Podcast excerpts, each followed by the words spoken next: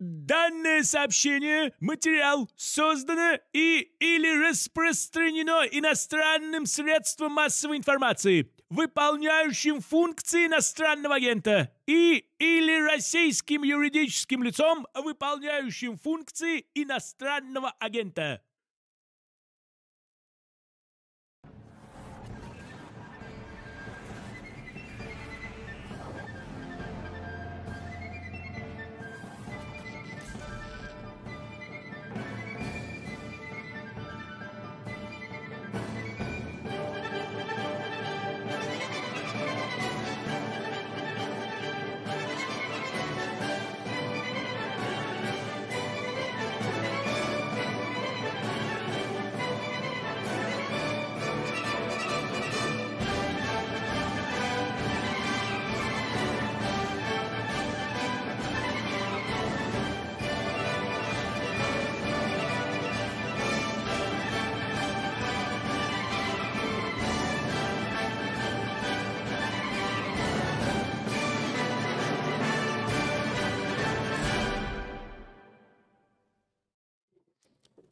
Добрый вечер, дорогие зрители.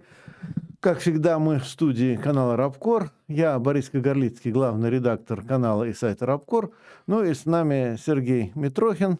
Вы его наверняка уже знаете, то есть вы его наверняка без всякого нашего канала знаете уже, и, наверное, не первый год. А в данном случае, э, на данный момент Сергей Митрохин, депутат Московской городской думы. Последний раз на Рабкоре он был, когда он был кандидатом в депутаты. Там мы устраивали маленькие дебаты, э, которые он выиграл, и потом был избран в депутаты Мосгордумы. Вот. Но а, говорить, я думаю, нам придется не только о чисто московских делах, хотя московские вопросы, к сожалению или к счастью, так или иначе будут всплывать. Но, а, прежде всего, конечно, а, Сергей, сразу скажу, одна из причин, почему я поторопился тебя пригласить, это твое выступление в Мосгордуме, которое, в общем, стало все-таки сенсацией, когда ты критиковал спецоперацию, в общем, высказал позицию, но позицию, которую, в общем, разделяют очень многие люди, но далеко не многие решаются высказывать. Но я так понимаю, что после этого у тебя, конечно, какие-то проблемы возникли.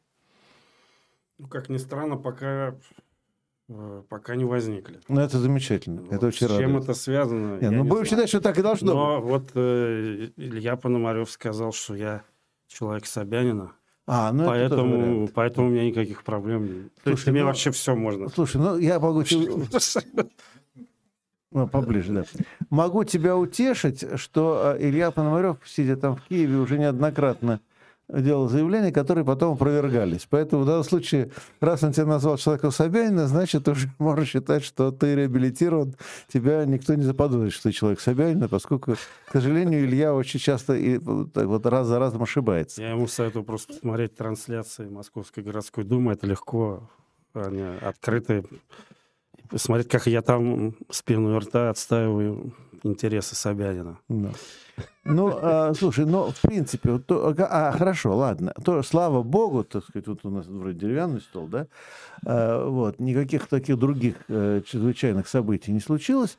Но, тем не менее, ну, опять же, а, как сами-то э, коллеги по Мосгордуме реагировали? Но, во-первых, один из коллег, он, собственно говоря, и спровоцировал mm-hmm. это выступление. Это депутат Максимов из фракции КПРФ. Вот, он пришел с буквой Z во всю грудь. И вот э, сделал такое заявление о яблоке конкретно, mm-hmm. что яблоко это национал-предатели. Mm-hmm. Причем смешно, он перечислил фамилии людей, которые не имеют никакого отношения к яблоку.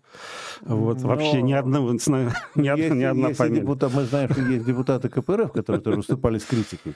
А, да, кстати, да, да, да. Но, кстати, его и один из депутатов э, Ступин дезавуировал. Он mm-hmm. сказал, что это не, не было никак оговорено, это выступление, не согласовано с фракцией оно не было, поэтому это личная точка зрения депутата Максимова. А ну, как отреагировали? Ну, он на следующий день написал мне донос. Вот. А куда? А не а только куда? он. Ну, я так понимаю, в Следственный комитет. Угу. А потом написал у меня донос Нина Останина. Нина Останина? Да. Ну, как же ты, а, что моя, ты, что же, моя старая знакомая твоя. Старая знакомая, оппонент на выборах в Госдуму. Вот. Но я думаю, что она э, просто сильно расстроилась, когда увидел свои результаты, и мои, на выборах в Госдуму. Ну, я думаю, тут еще другое нет. Ты помнишь, когда Нина выступила в защиту какой-то женщины навальнистки, этапированной, помнишь? И тогда, собственно, все так восхитились, что какая смелая была, это, какой смелый поступок. Вот. А я подозреваю, что, ну, даже не подозреваю, я знаю, что потом свои партийцы на нее слегка поднаехали после этого. И, по всей видимости, ну, ну Нине это пришлось как бы, так сказать, ну, не знаю, отрабатывать, не отрабатывать, но пришлось как бы учитывать так сказать, эти, эти вещи. Но все равно, конечно, обидно. Обидно, потому что за Нину в данном случае обидно. Я считаю, в таких случаях больше обидно за людей, которые это делают, да. Вот. Э, но... Э, но пока ну, никаких последствий не наступило, я не знаю, с ну, ну, надеюсь, что не ну, наступит. Надеюсь, что но, то есть, но, но обсуждения но я не вообще-то, хоть было спонтанным это выступление, я знал все новые законы, в тюрьму я не хочу. Нет, вот, поэтому я сказал в такой форме, что там нет никакого состава точно. Если, конечно, применять закон, а не интерпретацию закона, как у нас это часто да и чаще всего бывает. Слушай, подожди, но сами вот там ни в кулуарах, ни а, на время сессии уже больше не обсуждали, то есть постарались проигнорировать, так что ли? Обсуждали, но больше всего обсуждали неожиданный вот вдруг э, выпад Максимова. А, интересно. Причем коллеги по фракции выражали недоумение. Типа не надо провоцировать. Слегка им, конечно, было неловко за Типа не трожь лихо, пока лежит тихо, да, не надо, не надо этого было делать. А, ну, это радует, в общем, это радует, но я так понимаю, что все равно на оппозиционных э, политиков в городе, ну и про страну вообще не говорю, но в городе давление достаточно сильное. Э, ну, ну, мы видели уже, да, были истории с э, с Леной Янчук была история, да, на, на Ступина большая часть свои однопартийцы наезжают периодически. Ну, вообще политикой заниматься сейчас это гулять по минному полю. Такой актуальный. Ой, актуальный. Злободнев. Словах, при твоих словах даже вот эта, эта табличка про иноагент упала вот, как будто бы это что-то рвануло. Злободневное сравнение такое, да. Актуальное. Вот, потому что помимо того, что надо взвешивать каждое слово по политической ситуации, да, еще, например, если взять депутатскую работу, ну, ну, стало совершенно невозможно уже. Я могу привести пример, угу. прямо свежайший пример. 31 мая произошло два события, касающиеся меня лично. Первое событие меня задержала полиция. А, задержала она меня в дворе дома на улице Ефремова, 11, где я защищал право жителей на придомовую территорию. К ним залез застройщик. Угу. Он строит рядом по адресу улицы Евремова 9А таунхаусы стоимостью где-то по полмиллиарда каждый, 8 штук на месте бывшего детского сада со всевозможными там обманами, махинациями, подлогами. Но еще решилась залезть к ним, чтобы ливневую канализацию зацепить и сэкономить на на коротком участке канализации, вместо того, чтобы строить нормальную, с другим выходом. Угу. Вот. Ну, и без всяких документов, без ордера, без всего строят. Ну, между прочим, Я... сейчас Красновидово такая же история. Я, извини, что перебил. Ничего, ничего. А, просто с Красновидом, где вот дача, где, собственно, я, моя дача, и там дочка живет, а, там а, решили застроить поле, э, которое затапливается, затапливается, да, то есть, оно, то есть его застраивать вообще нельзя, в принципе. Ну, местные, все местные и, и дачники, и местные жители, все вместе, значит, возмущаются, подали в суд, суд выиграли, и ничего не остановилось. Стройка, как ни в чем не бывало, продолжается. Ну да, вот я закончу. Да, я, кстати, если что, могу подключиться к этой С удовольствием. Хоть это и не Москва, но неважно. Значит, э, так вот, э, я весь день отбивал атаки этих строителей вместе с жителями. И, кстати, мне помогал э, Никита Чекулин, член КПРФ. Угу. Ну, в данном случае здесь угу. политические различия неважные, да, и отбивали мы их, отбивали, и тогда они поняли, что...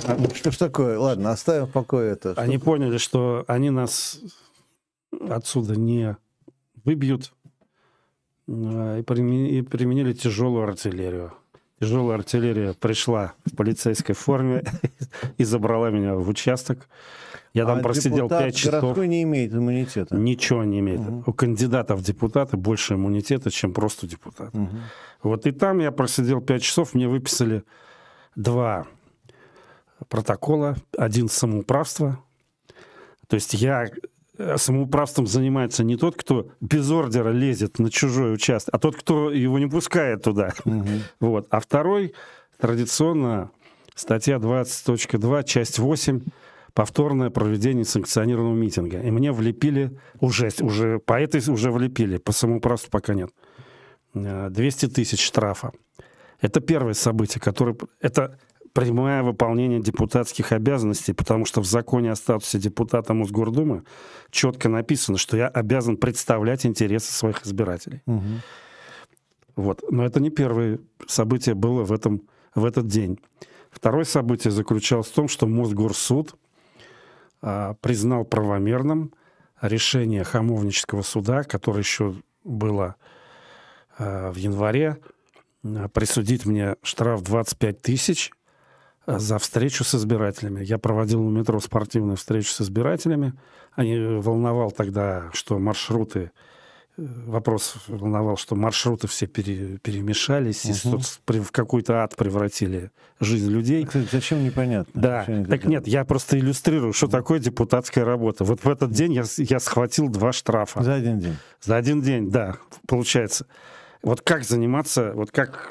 Вот, вот я теперь не знаю. Но меня спрашивают, когда меня спросили, продолжу ли я встречу, я сказал, я продолжу, потому что меня для этого избрали. Это моя обязанность, это мой долг. Как я могу от этого отказаться? Но что с этим в результате потом делать, с этими всеми штрафами, я не знаю. Сейчас я, конечно, собираю. На первый штраф уже собрал деньги. Ну, лю- люди, спасибо большое, помогли, откликнулись на мой призыв. Ну, а 200 тысяч вот продолжаю собирать сейчас. Ну, я сразу предупреждаю, мы э, в конце э, стрима это напомним еще, и в описании к э, ролику будет написано, ну, вот какие-то реквизиты будут, но это чуть позже будет сделано, не сейчас. А, И если кто-то захочет тоже помочь, Номер счета да, номер счета, ну, в общем, как, как, как это сделать, ну, Сбербанк. не первый раз у нас такие вещи происходят. А, в общем, если кто-то хочет тоже помочь собирать деньги на, в данном случае, э, на штраф, то вот... э, Ну, да, это, это на самом деле не, не столько на штраф, сделать. сколько на возможность э, Продолжать вообще депутатскую продолжать депутатскую деятельность. Конечно, можно сидеть в кабинете, как большинство думское, и писать какие-то бумажки, но это ничего не дает никому, ничего не решает, никаких проблем. Слушай, ну вот эти вот все-таки действия вместе с жителями дают какой-то эффект? То есть э, были победы или хотя бы какие-то Конечно, нет, ну, Компромиссы хотя бы, когда они уходили на какие-то уступки? Ну, слушай, я, я занимаюсь э, вот такой активной уличной э, борьбой вот со всяким беспределом, а, ну, страшно сказать, почти 20 лет. Нет, я просто хочу, чтобы зрители это услышали. очень много было... Первое мое, э, первое мое дело — это борьба с э, господином Полонским, который на улице Егерская, 5 собирался отгрохать небоскреб прямо в дворе на месте сквера, и я его успешно победил. Вот. э, Потом я- даже таких монстров, как Капитал Групп, мне удалось об- удавалось обламывать. А, Но это был, кстати, характерный случай, который показывает одну простую вещь. Если много людей готовы к сопротивлению, выходит, тогда это было вот Дмитровский проезд, э, дом 5, по- владение 5, Капитал Групп хотел две башни построить во дворе дом, домов, которые окружали пятиэтажек, Мгм. снесли спортивную площадку и начали там. Лю- Люди выходили, ну, сначала под моим руководством, потому что сами побаивались. Я депутат был, кстати, тоже Мосгордумы в то время. Потом сами уже без меня. 9 мая ветераны с орденами выходили впереди и валили заборы. Капитал Групп. Вот. Ну, а потом мы сняли такой пикетик с детьми, и э, дети с плакатом стоят «Дядя Юра, спаси нас от Капитал Групп». Вот. А я, была инаугурация, я им привез на инаугурацию в конце. Подошел, дал плакатик, все, отменили стройку. Мгм. Вот. И последний, может быть, на слуху Не только при Лужкове удавалось это делать. Вот адрес Кравченко 16, э, улица Кравченко 16, Ломановский район.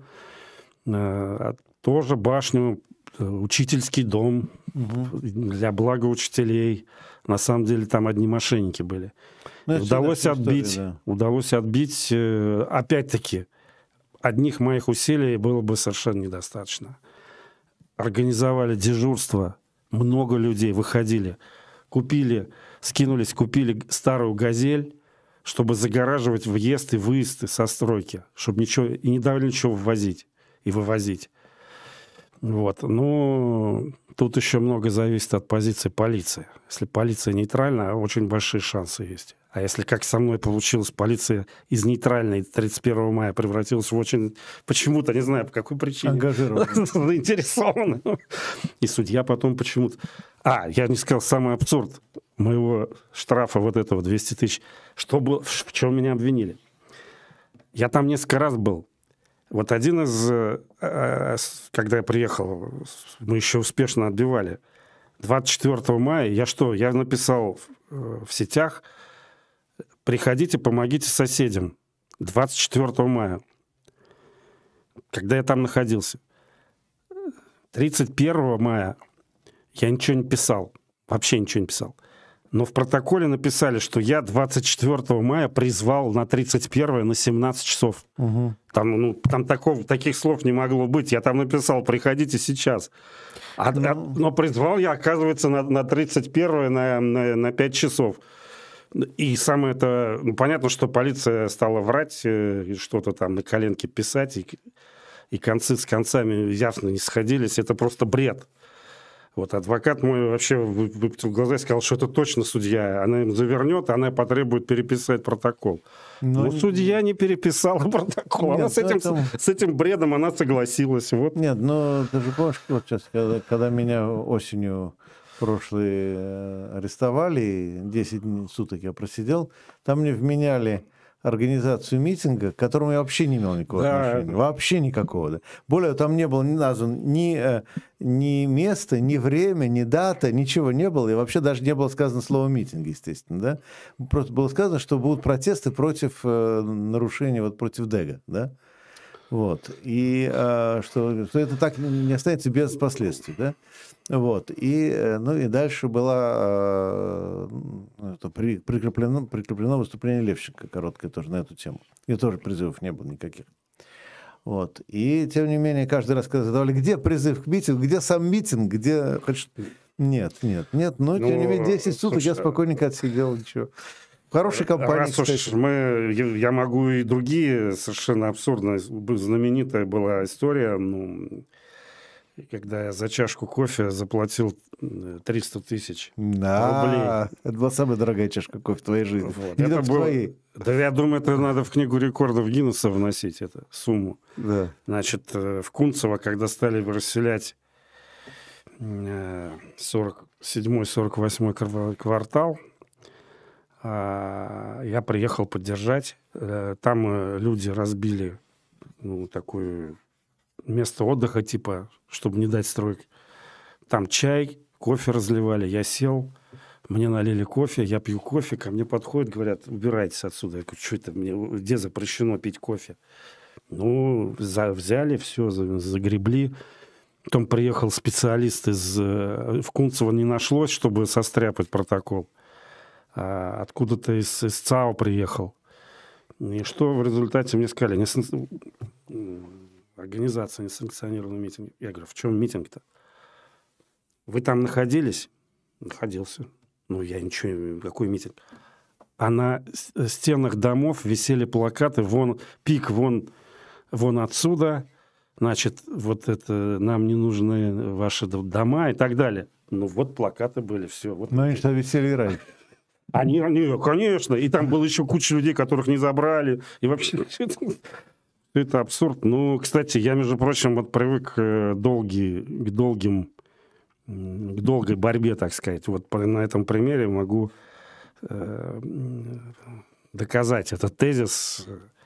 Как раз вчера я вносил в Мосгордуму, через Мосгордуму пытался внести два закона, поправки в градостроительный кодекс.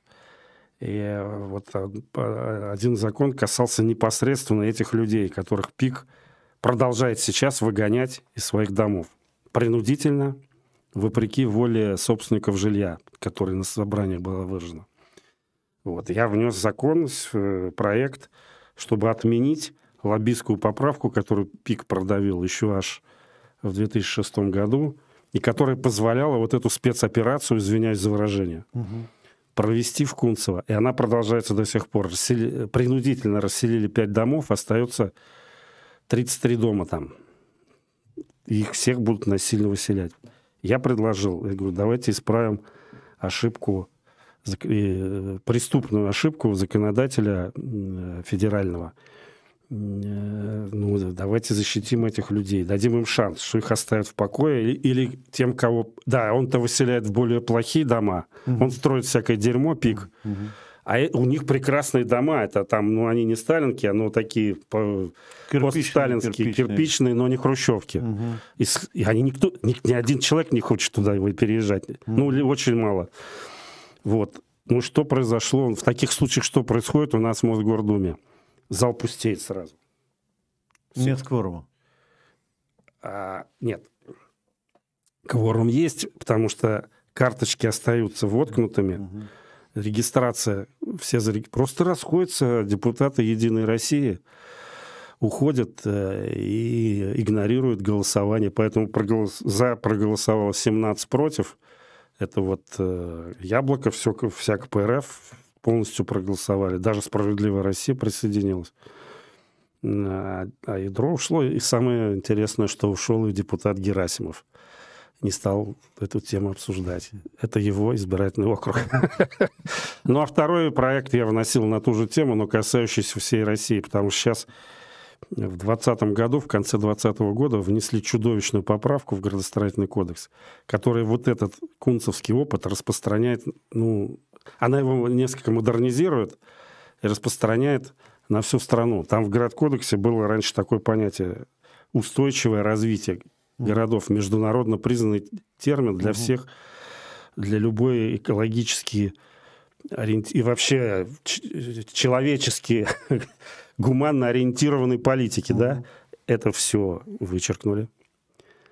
Э, э, устойчивое развитие вычеркнули. Вместо него э, внедрили термин комплексное развитие территорий. Угу.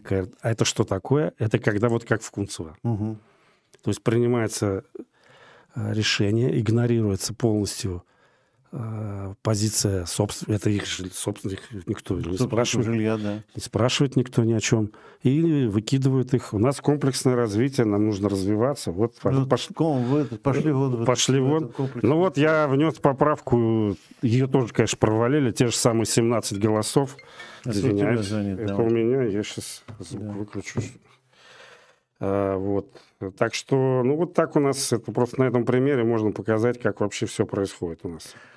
А, слушай, ну вообще какая... законы не нравятся. Какая законодательная инициатива какая-то возможна на уровне Мосгордумы? Ведь я же так понимаю, что ты борешься, и другие есть депутаты, которые пытаются что-то вносить, пытаются а, как-то э, действовать. В особо поводу. извращенном виде? Возможно. Например, привожу пример.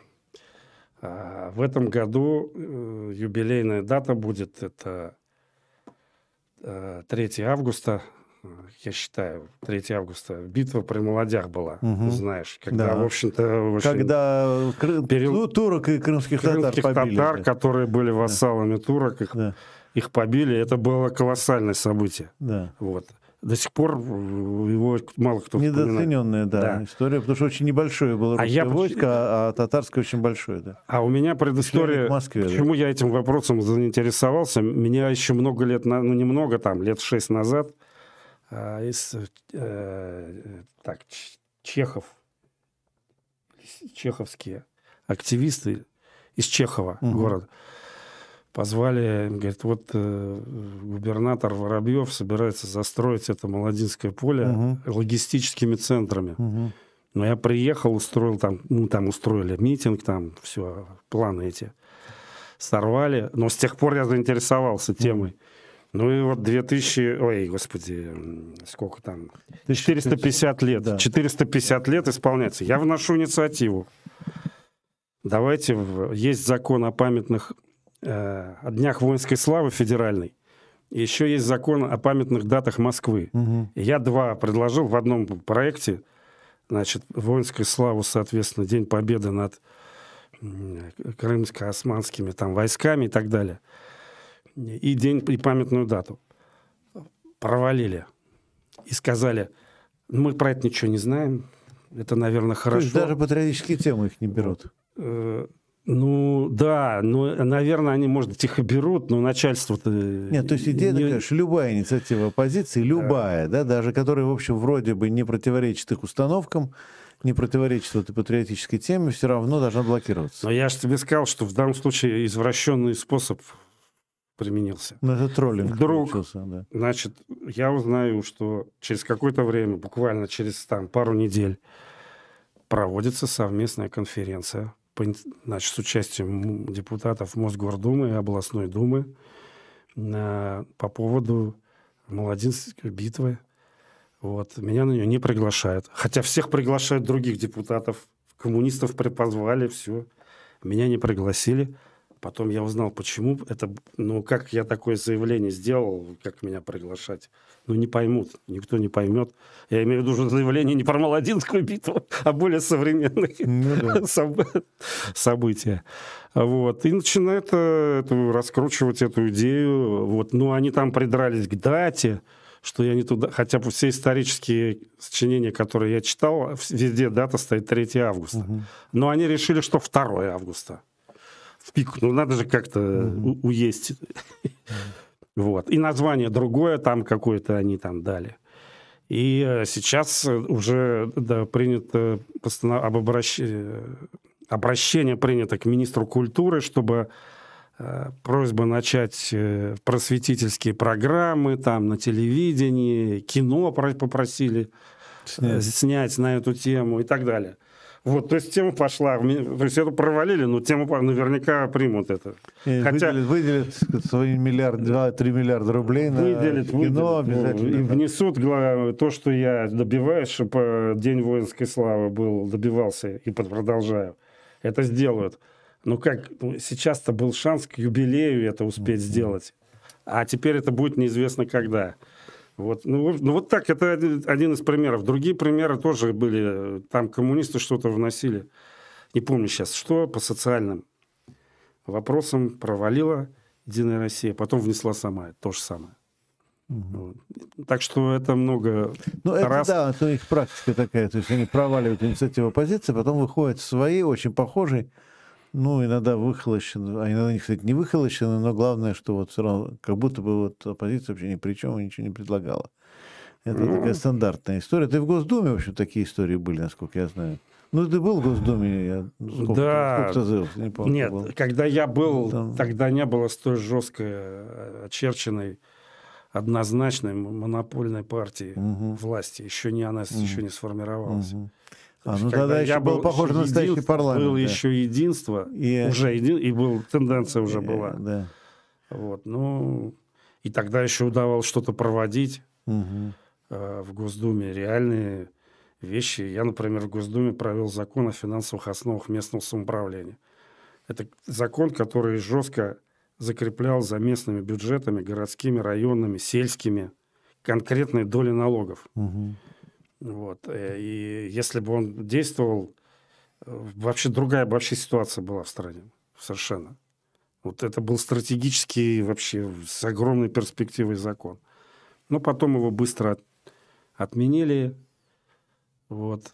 И ничего от него не осталось. Осталось только в налоговом кодексе такое понятие средства самообложения. Мгм. Вот, я- вот туда, в этот, и такую инновацию мы придумали, вот кто мы разрабатывали закон с- вместе с экспертами. Вот только это осталось. Но это нигде не применяется, нигде это э, народ сам себя обкладывать не, спешит. Да, не рвется как-то почему-то, да. Вот. Ну, слушай, но в таком случае, то есть закон- Дума как законодательный орган практически, ну, не то, что не работает, но штампует, да, то, что там делает мэрия, то, что делает. Конечно, Э, еще све- правительство, опять еще свежий, такая насыщенная вчера была повестка, свежий пример. Э, Вообще на всем протяжении работы Мосгордумы, ну вот э, начиная с нулевых Мгм. и по сей день, тенденция абсолютно, ну не абсолютно, ну как перманентный отказ. Вот так бы я сказал. Отказ от своих полномочий. Значит, было очень серьезное органом была Госдума еще там где-то в середине даже нулевых. И потом пошло, значит, э, утверждение программ приватизации, например. Ты имеешь в виду Госдуму или Гордуму? Ну, да? Гордуму сейчас говорю. Ну, Госдума то же самое, Мгм, мгм. безусловно. Но я сейчас про... э, Значит, утверждение э, целевых программ. Сначала отменили долгосрочные, как полномочия Мосгордумы передали э, правительству Москвы. Потом и краткосрочно. Гигантские деньги совершенно. Ну, еще. Всё. И очередное под занавес э, работы этой Мосгордумы, и очередное произошло, очередной акт отказа. Значит, причем в данном случае абсурд заключается в том, что приняли решение об отказе об очередно- от очередного полномочия в противоречие с федеральным законом. Значит, о чем речь идет? Предложили раздавать земельные участки под индивидуальное жилое строительство без конкурса. И порядок, как это должно происходить, должен, теперь будет у нас утверждать правительство Москвы. А в федеральном законе, даже не в одном, а в двух, написано, что порядок распоряжения собственностью субъектов федерации устанавливает предста- ну, законодательный орган. Прям вот черным по белому. Вот, вот этот закон, конечно, он ужасный совершенно и полностью э, закрывает историю с местным самоуправлением и с федерализмом, об, э, Ну, об организации. давно уже все Об организации. Но все равно последние гвозди в гроб были этим законом забиты а- а- об организации публичной власти. Мгм, Да, конечно. Но, тем не менее, именно там повторяется норма, она есть и в земельном кодексе, о том, что все-таки собственность, порядок распоряж- управления и распоряжения собственностью устанавливает законодательный орган. Ну, я их вчера, спра- ну, и не только я, там и другие депутаты, там, оппозиционные, а вы как это можно понять? Вот тут черным по белому написано, что это, этим должны мы заниматься. Ну, например, категории, кому это раздавать?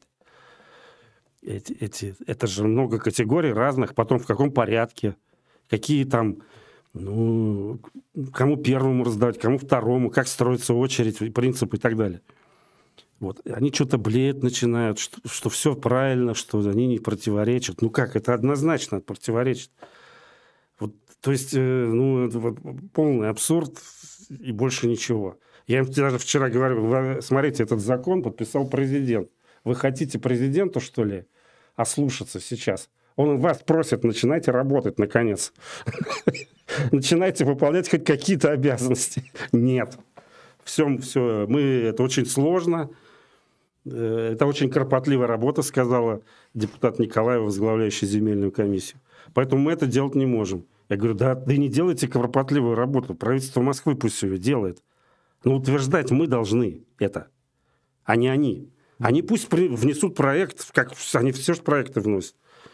Причем все проекты, они автоматически голосуют, и, и все проходят, что вносит правительство Москвы. То есть все равно это будет про- принято.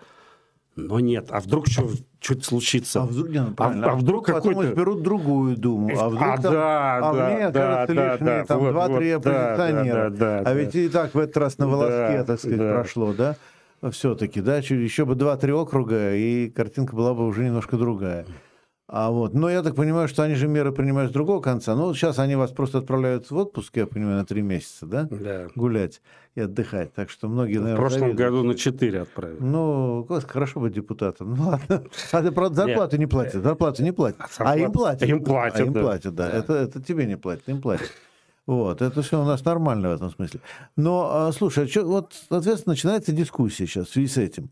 А, муниципальные выборы. Да. Муниципальные выборы. Значит, дискуссия, ну, я в последнее время, че- честно скажу, я не очень за ней внимательно слежу, хотя на первых порах до всей этой истории со спецоперацией более активно в этом деле участвовал в обсуждении. Но, а, тем более мне теперь, как иноагенту, даже и вообще даже запрет, запрещено к этому иметь отношение. Но А к дискуссии, обсуждению, то, наверное, я могу, так сказать, приложить руку, да, или голос. Так вот, а, дискуссия идет. Вот э, Сергей Рос э, по этому поводу высказался, не, не знаю, знаешь ты его или нет. Э, Михаил Лобанов высказался, еще там ряд людей, что вот несмотря ни на что, ДЭГ, да, возможно, все будет фальсифицировано, но, как говорится, ехать надо, но все равно идти на выборы муниципальные надо. Ну, ряд людей говорят, что наоборот бессмысленно. Вот такая дискуссия идет сейчас в Москве. Вот твое мнение, и, ну, я так понимаю, что отчасти мнения партии ты можешь высказать, да, не только свое. Ну, я как э, жертва Дега номер один в Москве. Да, да. Вот, э, поскольку я в центральном округе по подсчету ручному победил с большим отрывом. Угу. Вот. Ну а по электронному понятно, что. Тем не менее, считаю, что надо, надо заниматься выборами. Надо. А почему? Это ну, ну, я в данном случае как адвокат дьявола выступаю. Я хотел бы твою а, позицию Слушай, ну, вот все военные аналогии, наверное, понятно, почему напрашиваются. И даже если ты перест... даже в мирное время ты не, пров... не учения не проводишь, войск, то они потом не смогут ничего, они, они все, они разлагаются и умирают, как армия. Угу. Также и депутаты, политики, кандидаты. Надо идти и бороться. Надо идти и проявлять себя. Надо идти и э, вести диалог с избирателями. Э, возможности диалога все-таки выборы дают больше, чем их отсутствие. Особенно в наши времена. Вот, поэтому надо идти этим заниматься, выгрызать зубами. Все, другого варианта нет. Э, призыв не участвовать в выборах – это э, деморализация гражданской позиции, деморализация гражданина как такового. Вот. Человек – животное политическое, как ну, Аристотель да. сказал. Да. Если, если он под какими-то предлогами не занимается политикой, он уже не гражданин, просто животное. А, вот, вот ну, так я хорошо, примерно ну, думаю. Хорошо, вот, а приходят люди, допустим, собрание проводите, приходят люди, говорят, вот, а все равно же все фальсифицируют, какой смысл идти голосовать? А что мы им ответим в этом случае? Вот, понимаешь, потому что когда я объясняю, почему, нюансы я объясняю, понимаешь, когда ты говоришь, мне как политику, да, нужно, э, так сказать, быть в борьбе постоянно, да, потому что я не могу сложить руки и сказать, все, и меня здесь нет, все, до свидания, да. Вот, они играют не правила, поэтому я вообще сказать, ухожу, да, чурик я не играю, да. Вот, ты как политик или другой человек, как активист, это сказать не может, потому что это значит действительно сложить руки. Да? Ну, а вот приходит избиратель такой, вот обыватель, да, не, не ангажированный в политику, который за тебя голосовал, скажем, в прошлый раз. И говорит, ой, вот, Сергей, я за вас голосовал, да все, а толку-то никакого нет, а что теперь делать? Как раз э, я в этом смысле неудачный пример. Да, на Госдуме произошло так. Еще несколько раз в моей политической биографии так произошло. Кстати, первый раз в 2003 году. Я выиграл выборы на Северном Востоке. Ночью э, стаскивали мешками, не распечатанные, то есть, вернее, наоборот, распечатанные пачки угу. с бюллетенями, завалили все. Но, тем не менее, двое выборов в Мосгордуму э, я прошел вопреки вот таким вот настроением, что все равно все сфальсифицируют. Я прошел и в 2005 году, и вот и в 2019. Ну, ну а ДЭГ можно победить, ты считаешь? А, я не, я не уверен, что ДЭК вообще может сработать при таком огромном количестве кандидатов. Угу. Мне почему-то... Он здесь-то не, не сработал. Ну как Когда все... Нет. Они проиграли, а потом это выиграли. Так, это Они так... проиграли, а потом Нет, переписали. Это, это не ДЭК сработал, это было такое решение принято. Угу. А ДЭК-то как раз работал как очень, очень сомнительно, угу. потому что был период 4 часа, когда э, прекратился, прекратился доступ, вообще любой доступ к Дегу прекратился. Угу. И сказали, что ФСБ сменило ключи угу. к нему. Зачем? У все. Вот. Нет, они истекли, у них срок истек, они сказали. А, угу. Вот, ну, это не значит, что он сработал. Угу. Ну, потом было исследование в «Новой газете», я не угу. знаю, читал там. Конечно. И там я, конечно, очень польщен, что половина про меня там была. про мою, вернее, про мою ситуацию. Но тем не и вот с таким скандалом диким, это всего-то 15 человек надо было обслужить, угу. э, так сказать, так сказать, победителей. А здесь-то это огромная толпа. Это, я не знаю, как это все будет работать у них. Это, может, сбой такой будет, что... Ну, правда, еще, я не, по-моему, еще даже не принято решение, что в Москве будет. ЦИК должен принять решение. Ну, Может, да, он и- законодательство дает такую возможность. Семь федеральное. субъектов должны. Да. А, пока не, не окончательно не ясно, будет ли в Москве или нет. Ну, посмотрим. То есть, в любом случае, я тоже это поддерживаю. Вот. Но, э, Но просто- любой, любой зверь, дек или еще что-нибудь придумает. Если ты не, не- не знаешь, что это такое, если ты с ним никогда не пытался бороться, то ты его точно никогда не победишь впоследствии. Мгм. Вот даже поэтому надо участвовать. Мгм.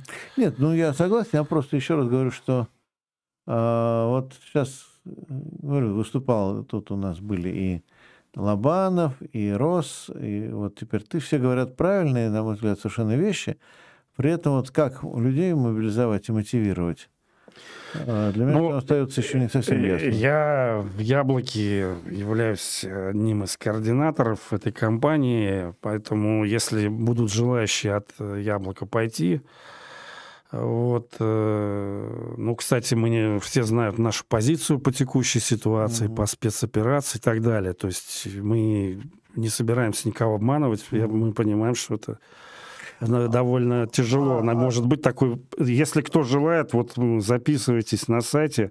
Он называется... Это тоже мы дадим в Да, мундеп, дефис, Мы яблоко.ру. дадим в описании. А, слушай, ну а принципе от самовыдвиженцев э, кто-то может пойти самовыдвиженцем или это совсем там бесполезное дело?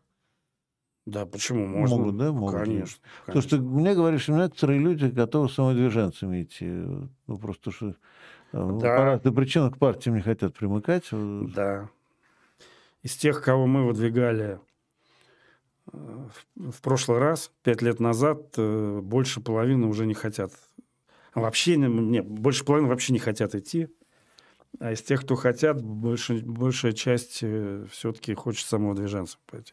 Почему? То есть, и потому что боятся... Возможно. Или возможно. потому что партии вообще дискредитированы, как бы, как институт. Ну, я не, не считаю, что партия дискредитирована. И, не твоя кстати, партия, я вообще говорю о партии. а, Да, партии, ну как, все равно люди голосуют за партии больше, Такие- чем их таких больше, чем тех, которые за них не голосуют. Ну, больше всего, Так люди, что- люди, люди деморализованы. Вот в чем беда. Надо им вернуть надежду. Это самое трудное. И, в общем, Но, как мне кажется, те, кто действительно люди, которые отслеживают голосование в Госдуме, э, мне кажется, должны, должны сделать выводы, ну, как партии голосуют. это понятно.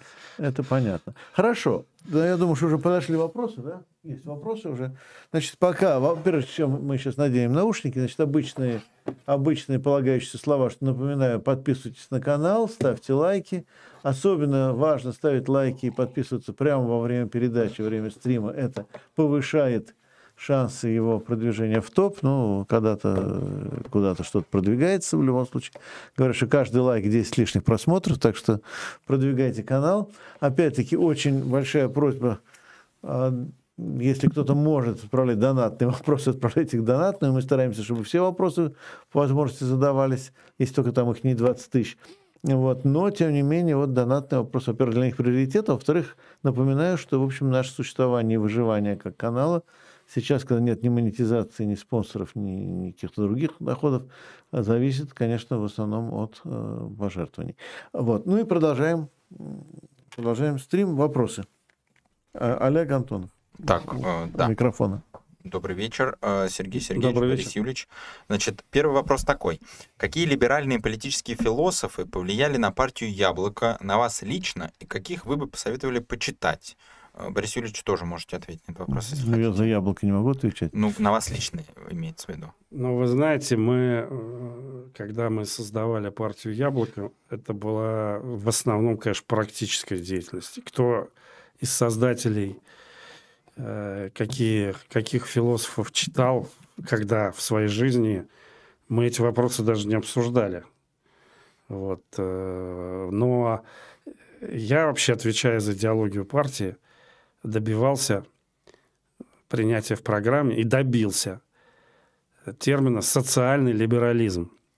Э, Это такое течение, которое э, себя проявило в послевоенной Германии.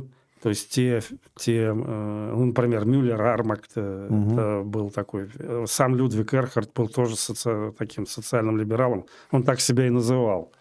И вот эта немецкая школа, вот если вы об, обо мне угу. спрашиваете, то она, скорее всего, сыграла роль в этом. Это идеология такого социального рынка, если говорить рынка не дикого, это не либерализм 19 века, там Спенсер и прочее, дикий такой, или апология дикого капитализма. Это уже либерализм, который отбросил крайности вот этого дикого капитализма, который признает роль государства в направляющую роль, не, не директивную вмешательство прямое в экономику, а директивное создание системы институтов, которые ориентируют рынок на достижение социального результата. И это до сих пор, э, хотя уже сам термин мы часто не употребляем, этот социальный либерализм, но тот либерализм, который исповедует яблоко, он является социальным. Вот он, вот эти корни к этим корням восходит. Вот. Ну, я за яблоко говорить не буду. Вот. Ну, так из э, таких вот либеральных мыслителей 20 века, которые сейчас, кстати, менее известны, это Дарендорф, допустим, или Раймон Арон, вот, э, ну, которых я читал с большим интересом в свое время. Но это было очень давно, надо сказать. Ну, Хайек еще. Э, ну, Хайек это правый, совсем правый. Я говорю Но вот, а более, я... Более левых, Нет, да. ну, да, если всех да. перечислять... Всех перечислять, не, ну, Лок был, вообще-то говоря, с него можно начать, да и даже раньше. Вот, ну, хорошо, продолжаем. Так, следующий вопрос. Э, как вы считаете, могут ли левые и либералы сотрудничать друг с другом? И насколько плотно это сотрудничество может быть? А, есть, вот сейчас в новой нашей реальности есть базовые вещи, которые говорят о, возможности, о стратегических возможностях э, сотрудничества. Невозможно такое сотрудничество между силами, которые по-разному, с разными знаками относятся к этой спецоперации. Это невозможно, в принципе. А что касается сотрудничества, как вот у нас, например, с Никитой Чекулиным э, на Ефремова 11, э, но здесь, когда приходят люди и помогают, здесь уже не до политических взглядов. Это конкретная акция помощи людям. Это даже не политическая деятельность. А в политической деятельности, ну, я сказал, да, ну, не только это. Вот я могу сказать тему иноагентов вспомнить э, силы, которые поддерживали законодательство. Об, э, вот это вот, вот это вот все. А, ну ладно, поддерживал ты, ты мог совершить ошибку когда-то. Ты видишь, к чему это привело. Ну ты признай ошибку-то. А если не признают, э, то извините. Вот я, кстати, в понедельник э, на комиссии по госстроительству Мосгордумы Э, презентовал свой проект закона об отмене понятия вообще самого института иноагенды.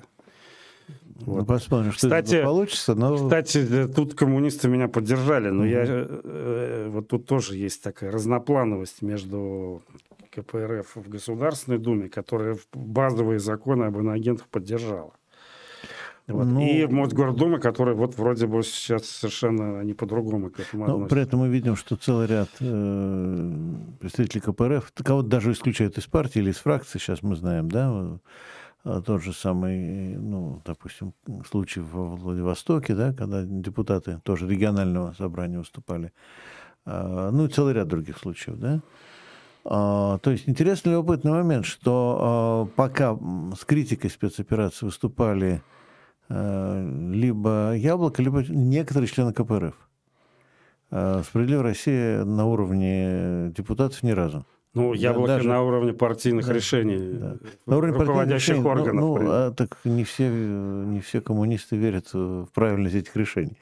Скажем так, ты прекрасно знаешь. Ну, это понятно, да, да. да, это понятно. Вот. Хорошо, продолжаем. Так, следующий вопрос. Ваше мнение, по делу ли посадили Алексея Навального? И как вы считаете, есть ли у него будущее в России, как у большого политика? А, ну, конечно, это были фантасмагорические процессы, а, которые даже не, не, не сравнятся с тем, что вот я рассказывал про свои проблемы. Но я прекрасно знаю, Его что... больше проблем. Я по... Да, но я по себе знаю, как это происходит, когда тебя в чем-то обвиняют, в чем ты совершенно не виноват. И, конечно, я, естественно, очень сильно сомневаюсь в обоснованности всех этих обвинений, приговоров, которые на него сыпятся, как из рога изобилия.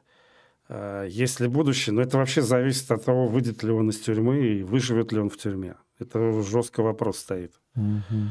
Вот, и что если выйдет, то, конечно, есть будущее. Как с таким огромным политическим капиталом не быть будущего? Конечно, есть.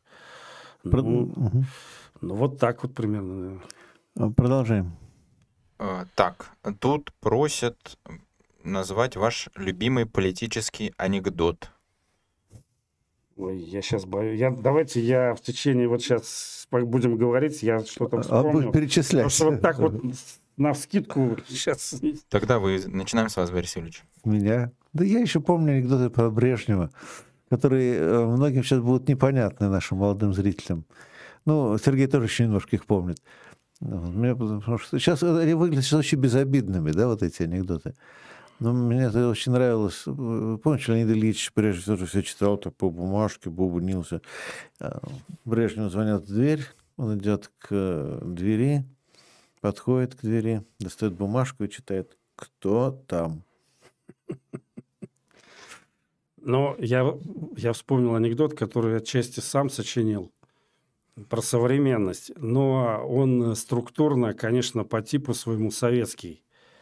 А, Значит, вот на очередной инаугу- инаугурации Путина э, Путин выступает с программной речью и говорит, делает э, такие заявления, что через концу моего этого срока ВВП будет увеличен в полтора раза.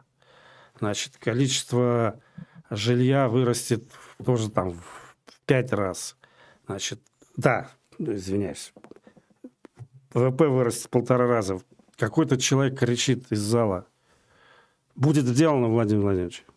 Путин продолжает. Значит, количество жилья вырастет там, в три раза.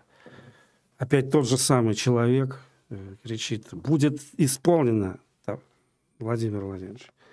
Потом, значит, э, многодетные семьи будут э, обеспечены, полностью будут обеспечены жильем. И, и будет сделано. Путин так что-то задумался и спрашивает Пескова. Слушай, говорит, что там, кто это вообще там бузит все время, что кричит? Ну что, Владимир Владимирович, разве не узнали? Это же директор Росстата. Вот я помню, в сетях такой анекдот разместил. Это точно. Хорошо, хорошо, продолжаем. Так, следующий вопрос. Сергей Сергеевич, вы обращались в Следственный комитет по поводу посадки ирландского самолета. Э, Какой вы получили ответ? Напомните, я не Это, помню. видимо, в Ир- э, когда в Беларуси посадили ирландский самолет, сгрузили с него этого парня, забыл, как его. фамилия, А, И, и его ну это не- подругу. вы немножко... Я почему и не вспомнил, потому что я не по поводу посадки самолета обращался. Я Там по, Сапега, Со- Софья и по Сапега, поводу Сапеги, поскольку э, запрещено, то есть считается э, уголовным кодексом, причисляется к преступ- преступной деятельности задержание российского гражданина за рубежом. И когда сюда приехал Лукашенко на очередную встречу с Путиным, то есть он находился на территории России, Мгм. и я заявил в Следственный комитет, что надо провести проверку как минимум этого Принять дела. меры. Я не получил, это было официальное заявление, я отправил, я не получил ответа. Это, кстати, в порядке вещей. Мгм. Прокуратура, и тем более Следственный комитет, они не считают нужным очень часто отвечать депутатам. Ну, как-то российские власти не очень старались доставить эту несчастную девушку. Но сейчас-то вроде ведут Сейчас вроде, переговоры. сейчас вроде бы ее отдадут, но, по-моему, больше по инициативе Беларуси. Даже. мне, мне кажется, что это унижение для Конечно, нас. конечно, почему? Мы своих не бросаем, ну как, Как извините, это мы не а- бросаем? А вот, а вот, а вот Сапегу Да, бросили. Вот Сапегу бросили. Причем тут неважно, она хорошая или плохая, тут все, я же не об этом, но она гражданка России, она Ну, имеет конечно. право на консульскую защиту, все дела. Вот, этого не было. Ну вот, ну продолжим. Ну, вроде президент Беларуси сказал, что надо ее в Россию Так в отправить. том-то и дело, белорусы Но это сами, вот сейчас. так, белорусы сами ее готовы отдать. Это он а сейчас Россия ее сказал. не просила. А тогда просто ее задержал и там э, посадил в тюрьму. Да, вот и вторая часть этого вопроса. А можете в целом прокомментировать репрессии, которые происходят у наших западных соседей? Беларуси имеется Э, в виду? Думаю, да. Да. Ну, это диктатура, а что тут комментировать-то? Просто чистом виде диктатура такого популистского нес- несколько свойства. И понятно, что эта диктатура неизбежна, пока жив товарищ Лукашенко. Он не может от этого отказаться. Если он от малейшей э, какой-то даже малейшие уступки какие-то сделает, какую-то небольшую совсем либерализацию, дальше все посыпется просто. А если все посыпется, то он рискует Никому потерять не власть, надо, да. а вместе с ней, извиняюсь, наверное, в том числе и жизнь. Не, ну уехать. Это ну, просто инстинкт. всегда на- уехать всегда уйдется, найдется куда. В Северную Но- Корею. Да зачем? Для начала в Россию.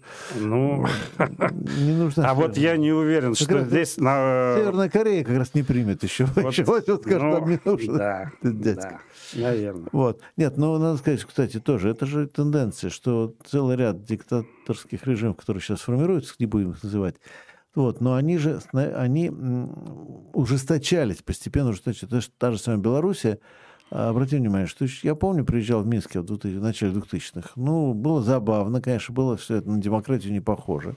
Но говорить, что это какая-то зверская диктатура, нет, Нет. нет, ничего такого. То есть постепенно происходило ужесточение, постепенно становилось все хуже и хуже. При этом вот у наших юго-восточных соседей в Средней Азии уже, наоборот, мы видим, в Казахстане как-то немножко стало помягче. Говорят, в Узбекистане тоже помягчело. Вот. Ну, про Киргизию я не говорю, у них странная такая форма демократии, время от времени устроить бунты, э, бить министров по морде. Ну, ну, тоже своего рода демократические традиции. То есть э, получается, что где-то мы можем отстать уже от э, Казахстана или от, от Узбекистана. Хотя еще там пять лет назад оказалось невероятно вообще такое. О, сейчас мы, по-моему, по уровню демократии, конечно, отстаем от Казахстана. Вот, я говорю, ну, представляешь, еще пять лет назад нам бы это казалось смешной такая перспектива. Сейчас почему? Ну, а в Может, Беларуси, я помню еще в 90-х, когда я был депутатом Госдумы, я помню, к нам приезжал э, Гончар, тогда Мгм. он был... Николай? Нет, не А- а Николай, Николай это другой. Наш, наш, да, Николай Николаевич. Их, Их Гончар, да. Да, потом э, он здесь, у нас- он, почему я его запомнил? Он приезжал в Госдуму, он выступал, там мероприятия, все участвовал. А потом он пропал. Ну, да. Вот, и больше его никто не нашел. Да, а он, он был оппонентом э, Да, такого Александра Григорьевича. вот, самого главного, да, политика Вот, Беларуси. да. Ну, хорошо. Я не такой не один был. Да, к сожалению, да. да. Так что, что, что где-то грань, которая диктатура.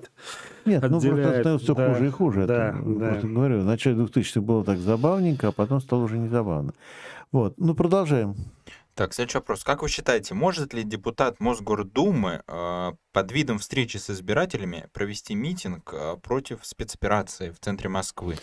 А, ну, я не советую. Мгм. потому что я вам даже вот, вот еще один пример из своей недавней жизни приведу. Я собирался идти на момент, когда, собирались, когда начали сносить э, здание у нас на, в Хамовниках на Савинской набережной. Там есть такой миллиардер Вадим Машкович. Он э, там сносит два исторических здания да, завода Гюбнера. Завод Мгм. Гюбнера там был Мгм. такой. Прекрасное здание. Красный кирпич, да. На одном из них там еще Гессе портрет. Вот. э, Так вот, э, я, когда я узнал, что начнется снос, я решил, что я приду. Но я получил четкий сигнал, что если я туда приду защищать это здание, э, ну, мне там всякие сообщили, то меня задержат не за то, что я защищаю памятники исторические, а за то, что я провожу акцию против спецоперации. Хотя я этого не собирался делать. То есть даже так. Даже так. Даже так. Да, в те, когда все это началось после 24 февраля, вообще, вообще любое скопление людей Мгм. очень жестко разгоняли. Ну и сейчас практически то же Ну, самое. конечно. Поэтому если еще вот такое, это, это Ну, точно всех Короче, загребут. не советуем. И Не главное, в данном случае, почему я, я не советую, я и сам, сам этого даже принципиально не сделаю. Потому что я знаю, что за- заберут не только меня, но и Ну, и людей, которые людей, да, придут. да. Вот это, на это мы никогда не идем. Вот в чем, кстати, наша позиция вот в данном случае расходится с соратниками Алексея Навального, Мгм. вот и с ним лично. Вот в том, что они зовут, Мгм. зная, что людей будут забирать, а мы нет, мы не зовем. Мгм. А, Продолжаем. Так, следующий вопрос. Сергей Сергеевич, какое у вас видение будущего России и в каких вопросах Борис Юрьевич согласен с, с вами, а в каких нет? Я сейчас не знаю вообще, какой. Вот сейчас очень трудно сказать.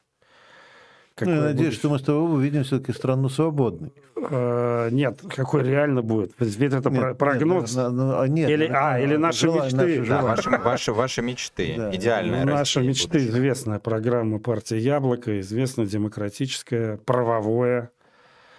Правовое очень исключительно важное понятие, чего сейчас вообще нет. Вот исходя даже из наших отдельных примеров, э, которые мы про суды рассказали, про полицию, чего и в помине нет. Вот. Да и не было никогда последней. М, Правовое государство, наверное, Борис со мной не согласится. В семнадцатом году закончилось правовое государство, с тех пор не, появ- не появилось. Да Ни думаю, в 90-е, Ну, Тем более, нулевые. и тогда его не было, его никогда... но это- его это- начали строить после реформы Александра Ну, II, да, начали строить, а потом его все, больше не- не...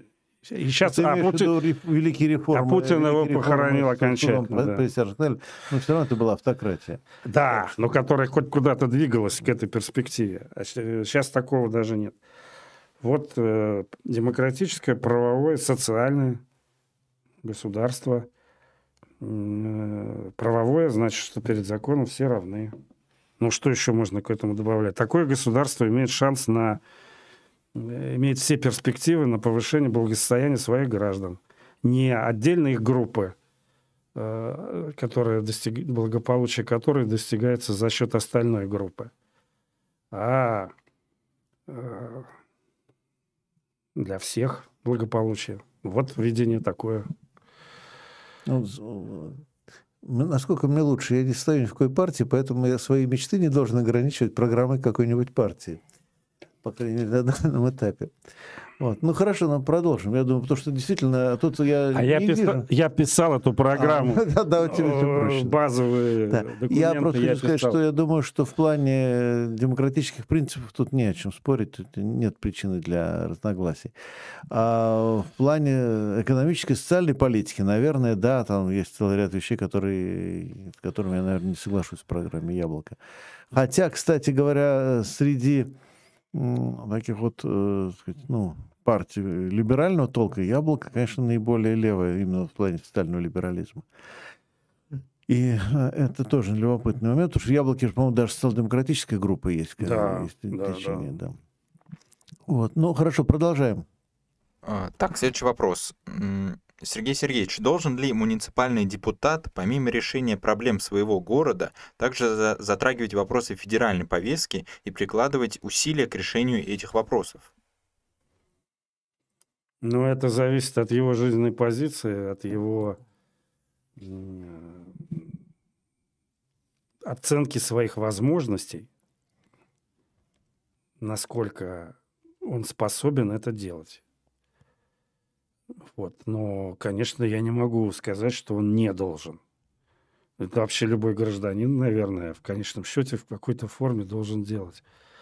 Хотя бы когда он идет на федеральные выборы, он уже выражает свою позицию. И он может ее среди своего окружения транслировать. И, а уж депутата это касается в гораздо большей степени, чем обычного гражданина, потому что люди не отделяют проблемы своего двора там, от каких-то глобальных проблем. Хотя, честно говоря, меня поражает. Вот я же я постоянно встречаюсь с людьми. А, ну, нам на протяжении многих лет. Меня поражает, насколько люди активные, причем такие, гражданские активные, насколько они зациклены в основном и большей частью на проблемах прямо своего вот конкретного дома, двора Да.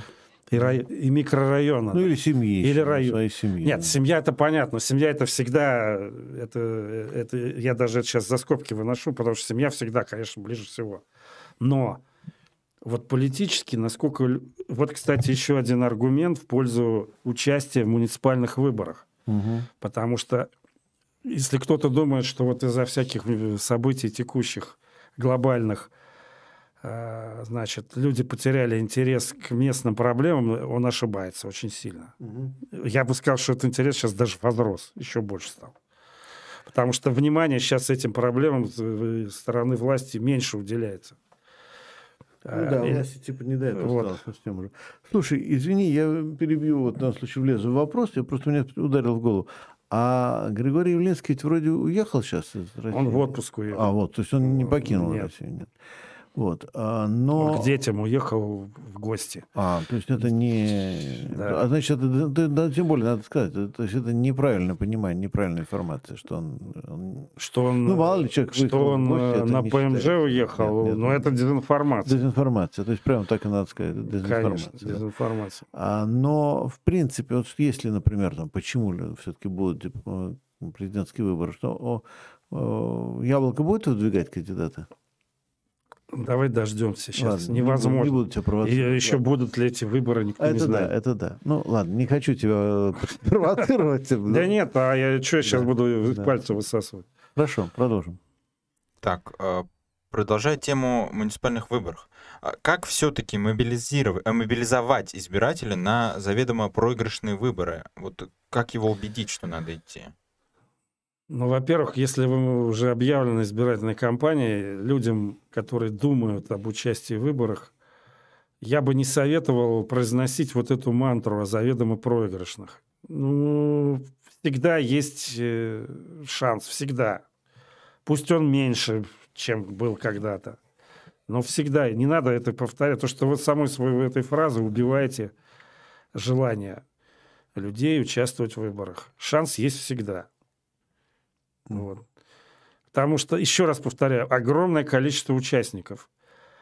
Еще и система совсем другая. Там э, повсюду несколько мандатов разыгрывается. Я не представляю, как это все дегом утрамбовать и отутюжить. Это, это, это очень тяжело, очень сложно. Наверняка будут лазейки какие-то, какие-то недосмотры, какие-то э, неопределенности, через которые вы сможете проскочить. Ну да, теоретически Э, вот поэтому я бы не- выборов может немножко изменить картину. Э, Я согласен. Вот вот так надо. помнить. Да, На выбор надо всегда идти с оптимизмом, всегда с уверенностью. Вот э, себя настраивать психологически именно таким образом. Хорошо. Олег, А стоит ли агитировать э, своих избирателей голосовать через ДЭК? Или все-таки стоит агитировать их голосовать ну, по обычному А, методу? Конечно, нет. Конечно, только ручное голосование. Точно, только ручное. Это ДЭК это потерянный голос. Вот это- была система, в ДЭК, вернее, предполагает систему переголосования. да. Это значит, что вас могут его украсть Да. задним числом, да.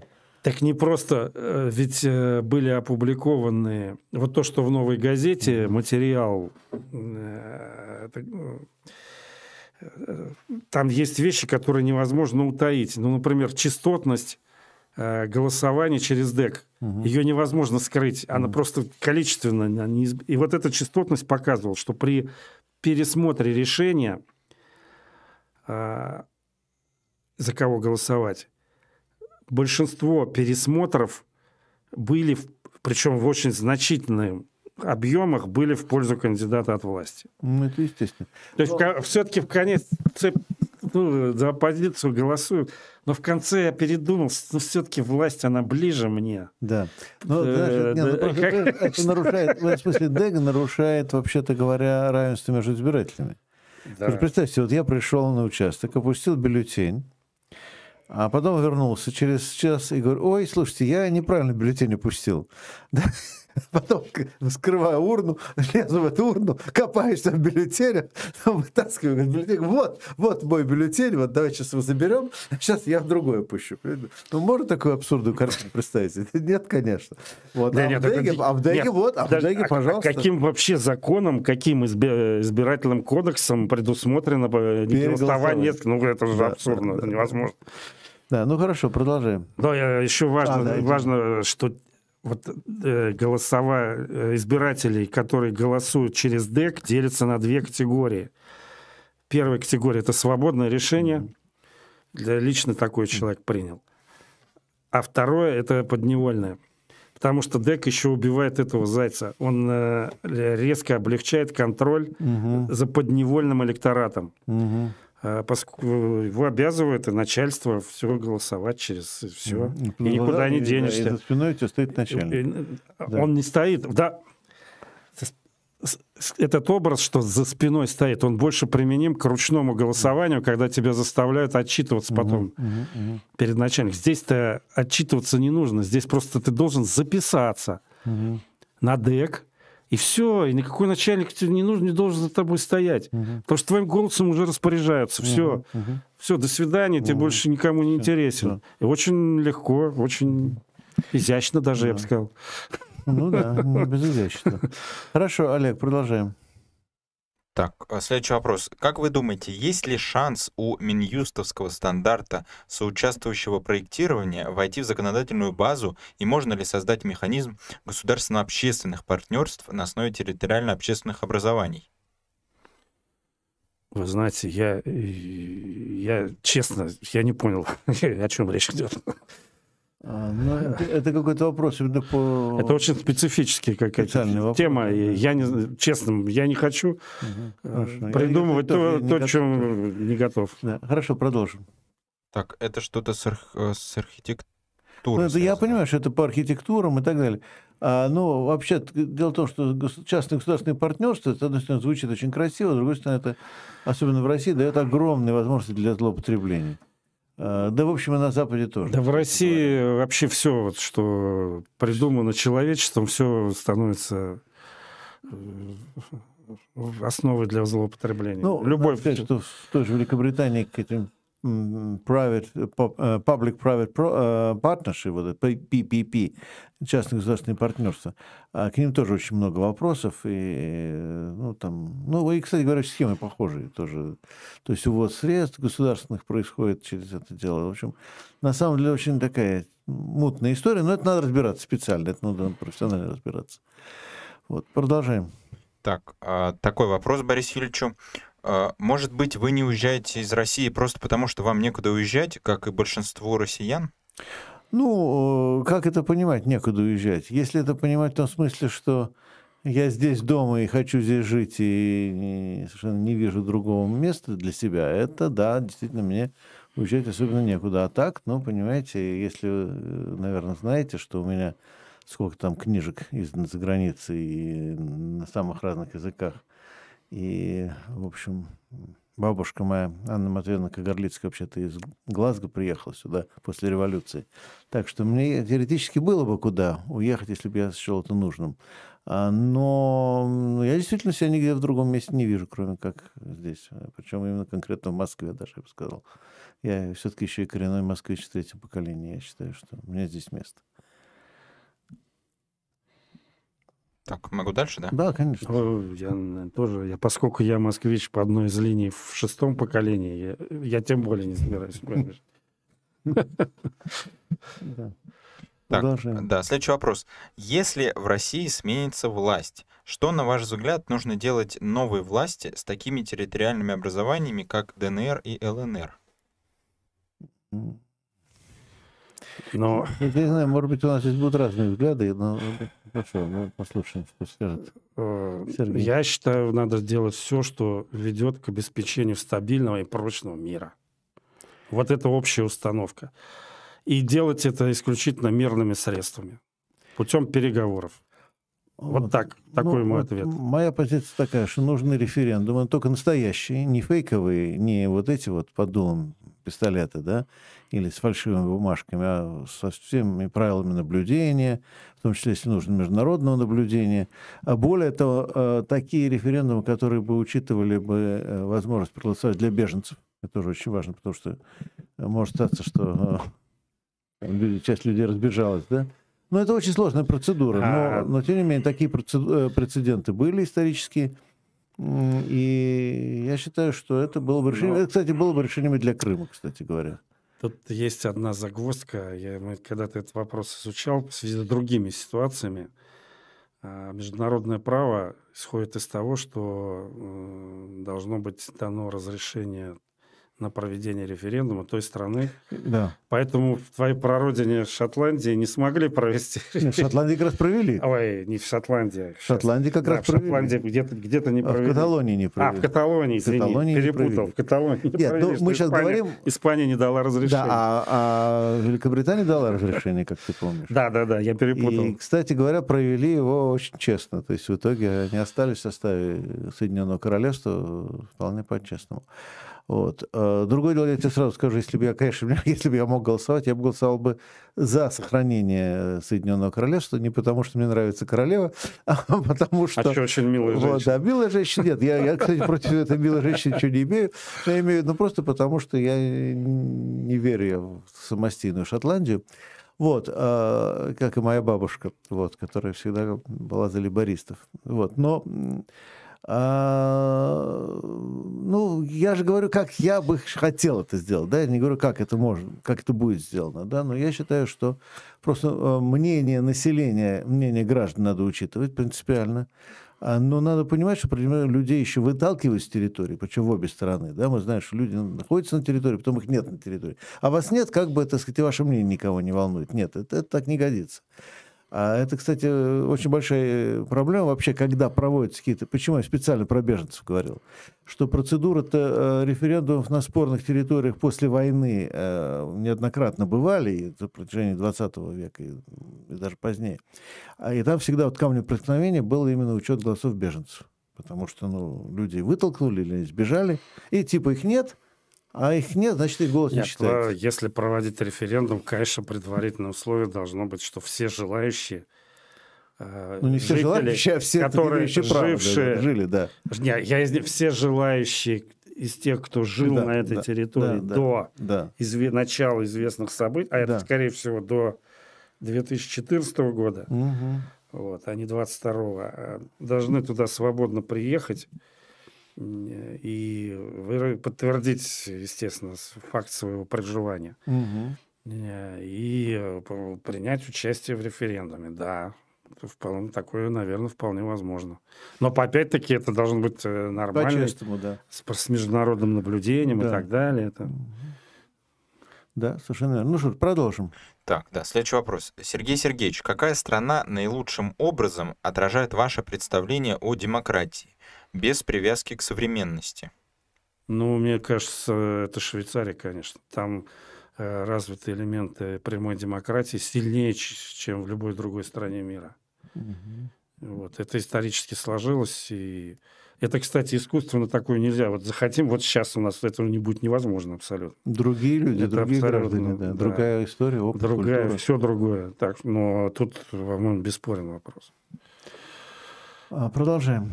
Так, следующий вопрос. Э, Как можно бороться с ОПГ при капитализме? Ой. Слушайте, ну э, вообще с ОПГ продемонстрировали возможности борьбы с ОПГ эффективной продемонстрировали очень многие страны мира, и которые э, являются, естественно, капиталистическими. Вот. И это в первую очередь, конечно, принятие законов соответствующих. Я уже сказал, что правовое государство вопрос номер один. Вот если у вас не правовое государство, бороться с ОПГ невозможно. Потому что у вас всегда будут преференции отдаваться тем, кто связан с этим самым преступным миром, и тем чиновникам, которые, э, по сути дела, и являются частью ОПГ. Или, так, или мафии. Мафия что это такое? Это люди, это организация, которая имеет своих членов в органах власти непосредственно. А э, эти э, люди, которые сидят в органах власти, они обеспечивают с- принятие соответствующих решений, принятие законов. Они делают эти законы под себя. Вот, э, и все. Поэтому условие номер один – это институты правового государства. Вот хорошо работающие действенные институты. Плюс, конечно, эффективная м, полиция э, и так далее, и так далее. Это все безусловно. Но эффективные вот эти правоохранительные органы, они тоже невозможно вне правовой системы. Без э, верховенства закона их выстроить невозможно, чтобы они обслуживали э, граждан или население в целом. Они, опять-таки, каких-то привилегированных лиц, которые и являются членами мафии, либо поддерживают ОПГ и так далее. Поэтому вполне в, в правовом государстве, неважно, там оно капиталистическое, ну, или какое-то другое, вот, э, это вполне возможно делать. А, Олег, продолжаем. А, так, да, следующий вопрос. А, какой совет вы можете дать избирателям в общении с близкими по вопросу спецоперации? Вот если у них разные взгляды. Вы знаете, вот, вот как ваша совесть э, вот там судит об этом, то и говорите. Вот что вот у вас, нас, вот как в глубине себя вы чувствуете, это правильно или нет? Это вот с нормами какой-то э, библейской морали соотносится или нет? Вот так и говорите. Продолжаем. Так, следующий вопрос. Каким, по вашему э, мнению, может быть муниципализм в текущей ситуации, если не в Москве, то в менее страшных местах? Какие?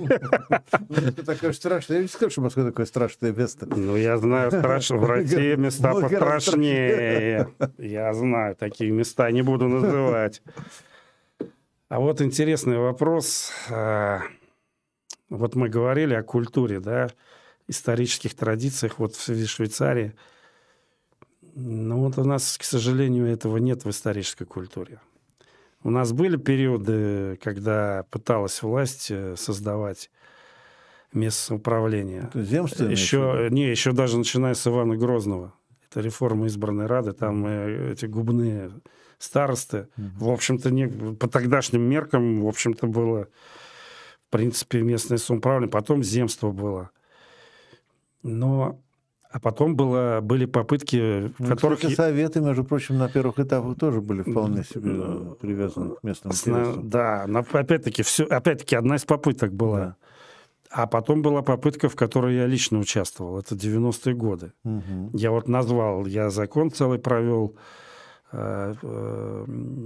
был редактором закона о финансовых основах местного управления. До этого я участвовал в разработке базового закона об общих принципах местного управления. Я был заместителем председателя комитета Госдумы.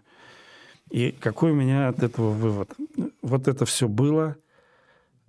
Начали мы создавать эти институты. Мы их начали создавать, выстраивать начали э, ну а потом э, вот мы, нас выкинули из Госдумы, э, из администрации президента выкинули людей, активист, активных э, энтузиастов этого дела, которые там были, специалисты, которые прекрасно знали зарубежный опыт. Мы с ними сотрудничали, все это выстраивали шаг за шагом. Потом это все начало сливаться. Вот, какие-то идеи э, вбрасывались, например, что оставить самоуправление 50 тысяч только города, численность, а все, что выше, уже не надо. И я, кстати, Путина отговорил это делать. У нас с ним была встреча фракции в Кремле. Я говорю, Владимир Владимирович, это противоречит Европейской хартии местного самоуправления. Он говорит, да, а что это такое? Я говорю, ну, дайте задание. Он потом раз мне эти вот э, мои партнеры в администрации сказали, что он попросил, к нему пришли, сказали, есть такая хартия, противоречит, он отменил эту идею. Вот. Но не, дело не в этом. И вот начали это, эти институты сливать. А что это за институты? Это не просто какие-то мировой опыт, заимствования, или там западный опыт. Вот какие-то нормы, которые искусственно тут как-то пересажены – это нормы, которые давали людям власть, реальную власть. Вот, то есть ты сидишь в этом органе э, муниципальном, и ты реальные решения принимаешь вместе с другими и так далее. Ну да, не ты сам сидишь, твой представитель, которого ты избрал, ты его в лицо знаешь, сидишь. Это же, казалось бы, это вещь могучая. Ты должен за нее бороться. Ты должен ее отстаивать, если у тебя ее отнимают. А вот этого и не стало, ничего не было. Как началось сворачивание, еще первый, э, первый удар был нанесен законом, которым там Дмитрий Казак, э, проводил от администрации, там уже все посворачивали кучу институтов. Потом один за другим. Потом и сейчас мы имеем вот эту чудовищную публичный орган публичной власти, где вообще от самоуправления уже ничего не осталось.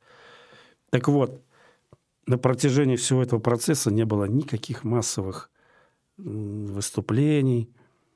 Вот, вот когда на, э, на НТВ были нападения первые, выходили, ну и мы тогда собирали яблоко, но выходили огромные толпы людей защищать свободу слова в данном случае. А когда начали муниципальные права отменять, никто не вышел. Это, никто. Это, это оказалось нашим людям не нужно. Вот я такой вывод сделал. Вот не нужно. Вот э, когда-то, по-моему, Гераклит сказал такое э, вещь. Он сказал, народ должен защищать закон, как стены своего города. Угу. Вот, вот этот закон муниципальный, он и был стены города этот символические стены. Он не дает на твой город влезть в карман, там все у тебя отнять, навязать тебе какого-то начальника, которого ты не хочешь. Вот он, никто не вышел защищать. Вот заповедь Гераклита не исполнил никто у нас. Это нашему народу, к сожалению, не нужно. Ну, Но это, это, быть, придет следующее поколение, да, будет это нужно. Ну, вывод отсюда какой? должна прийти люди, новая, конечно, новая власть, которая это должна понимать, что в народе надо это воспитывать, это развивать, поддерживать через просветительские программы, через тоже телевидение, вовлекать э, в, эти, в это самоуправление более активно, чем это при Ельцине было. Намного это надо было делать активнее и так далее. То есть э, в данном случае, если ты выстраиваешь институт последовательно, то этот институт со, со временем переломит вот эти вот, ну вот не очень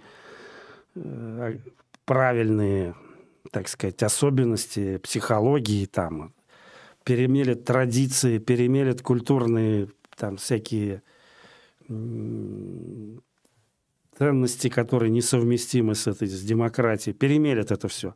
Но для этого должна быть последовательная, упорная, власть, которая на протяжении не многих лет этим занимается, проводит эту политику. Вот этого у нас не было. Не в 90-е, ну, а, а сейчас власть просто наоборот проводит политику по уничтожению всего этого. Это просто другое, вообще, вообще другая тема.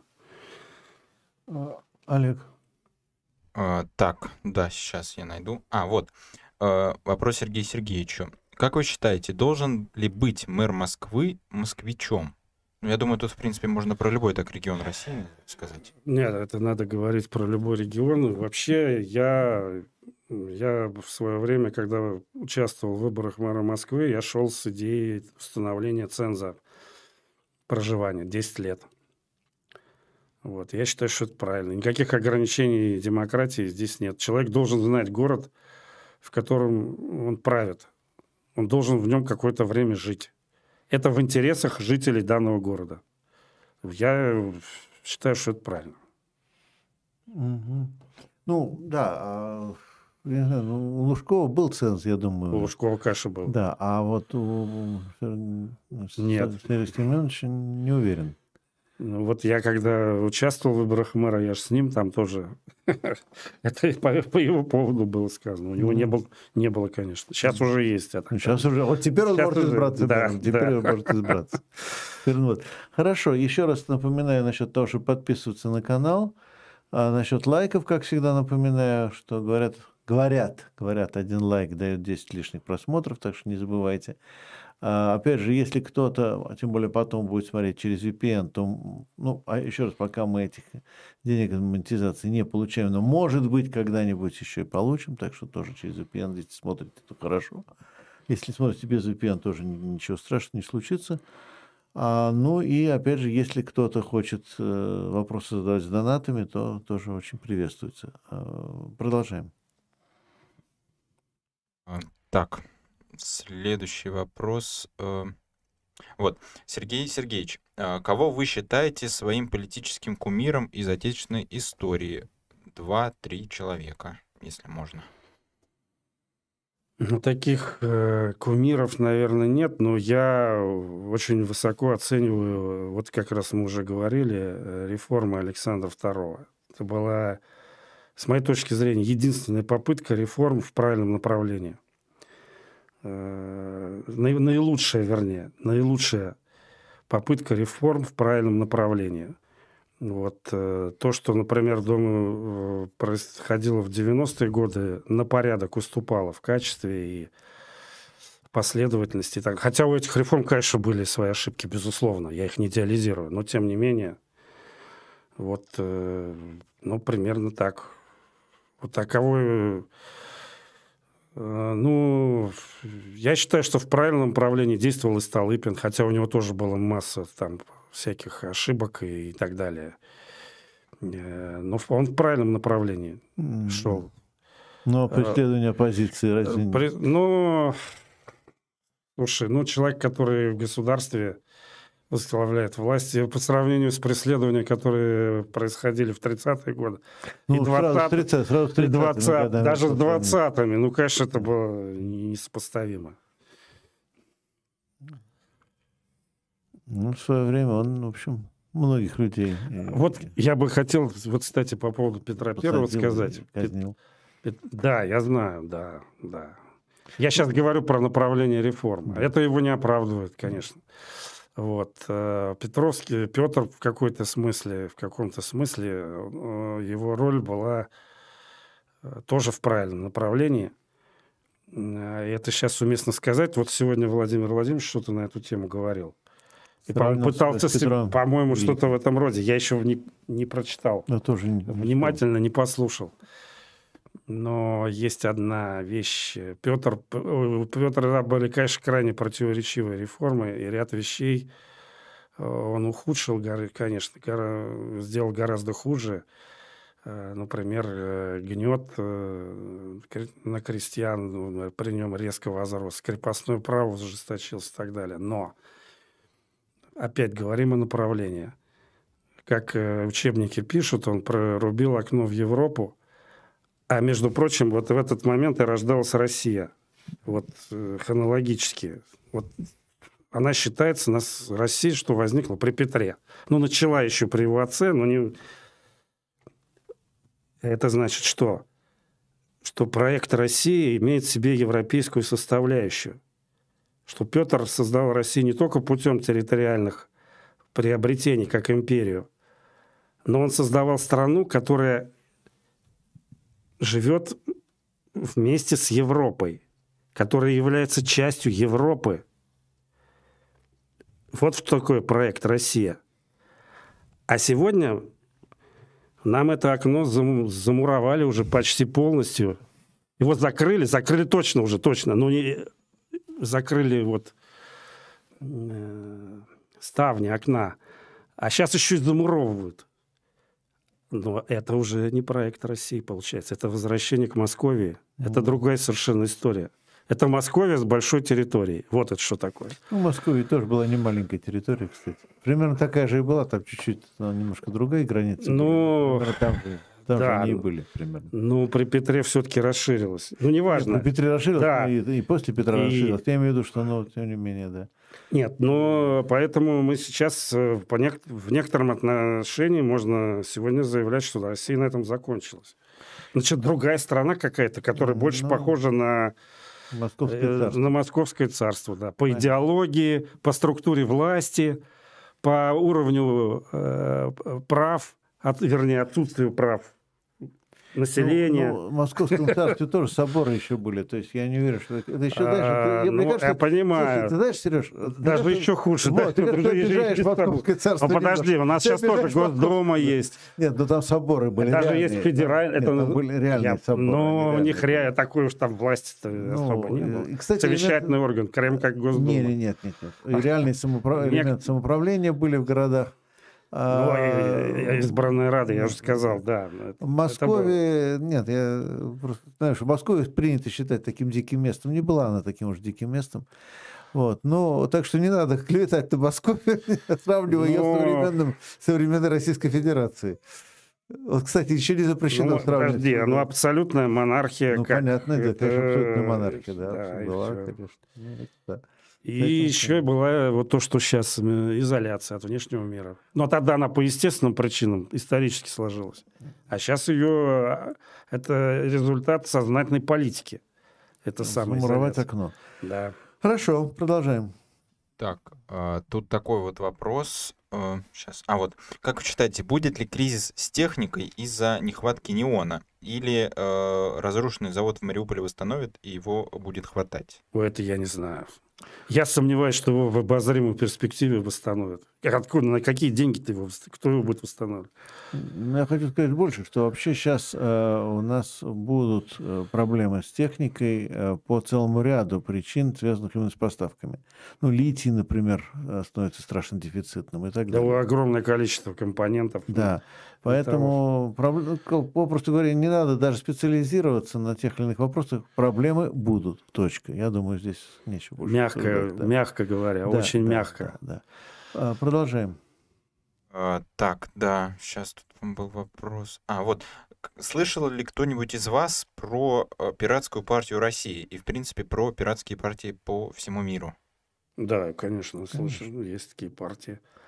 Ну, мне кажется, пик их прошел. Это уже было лет 10 назад они были на пике.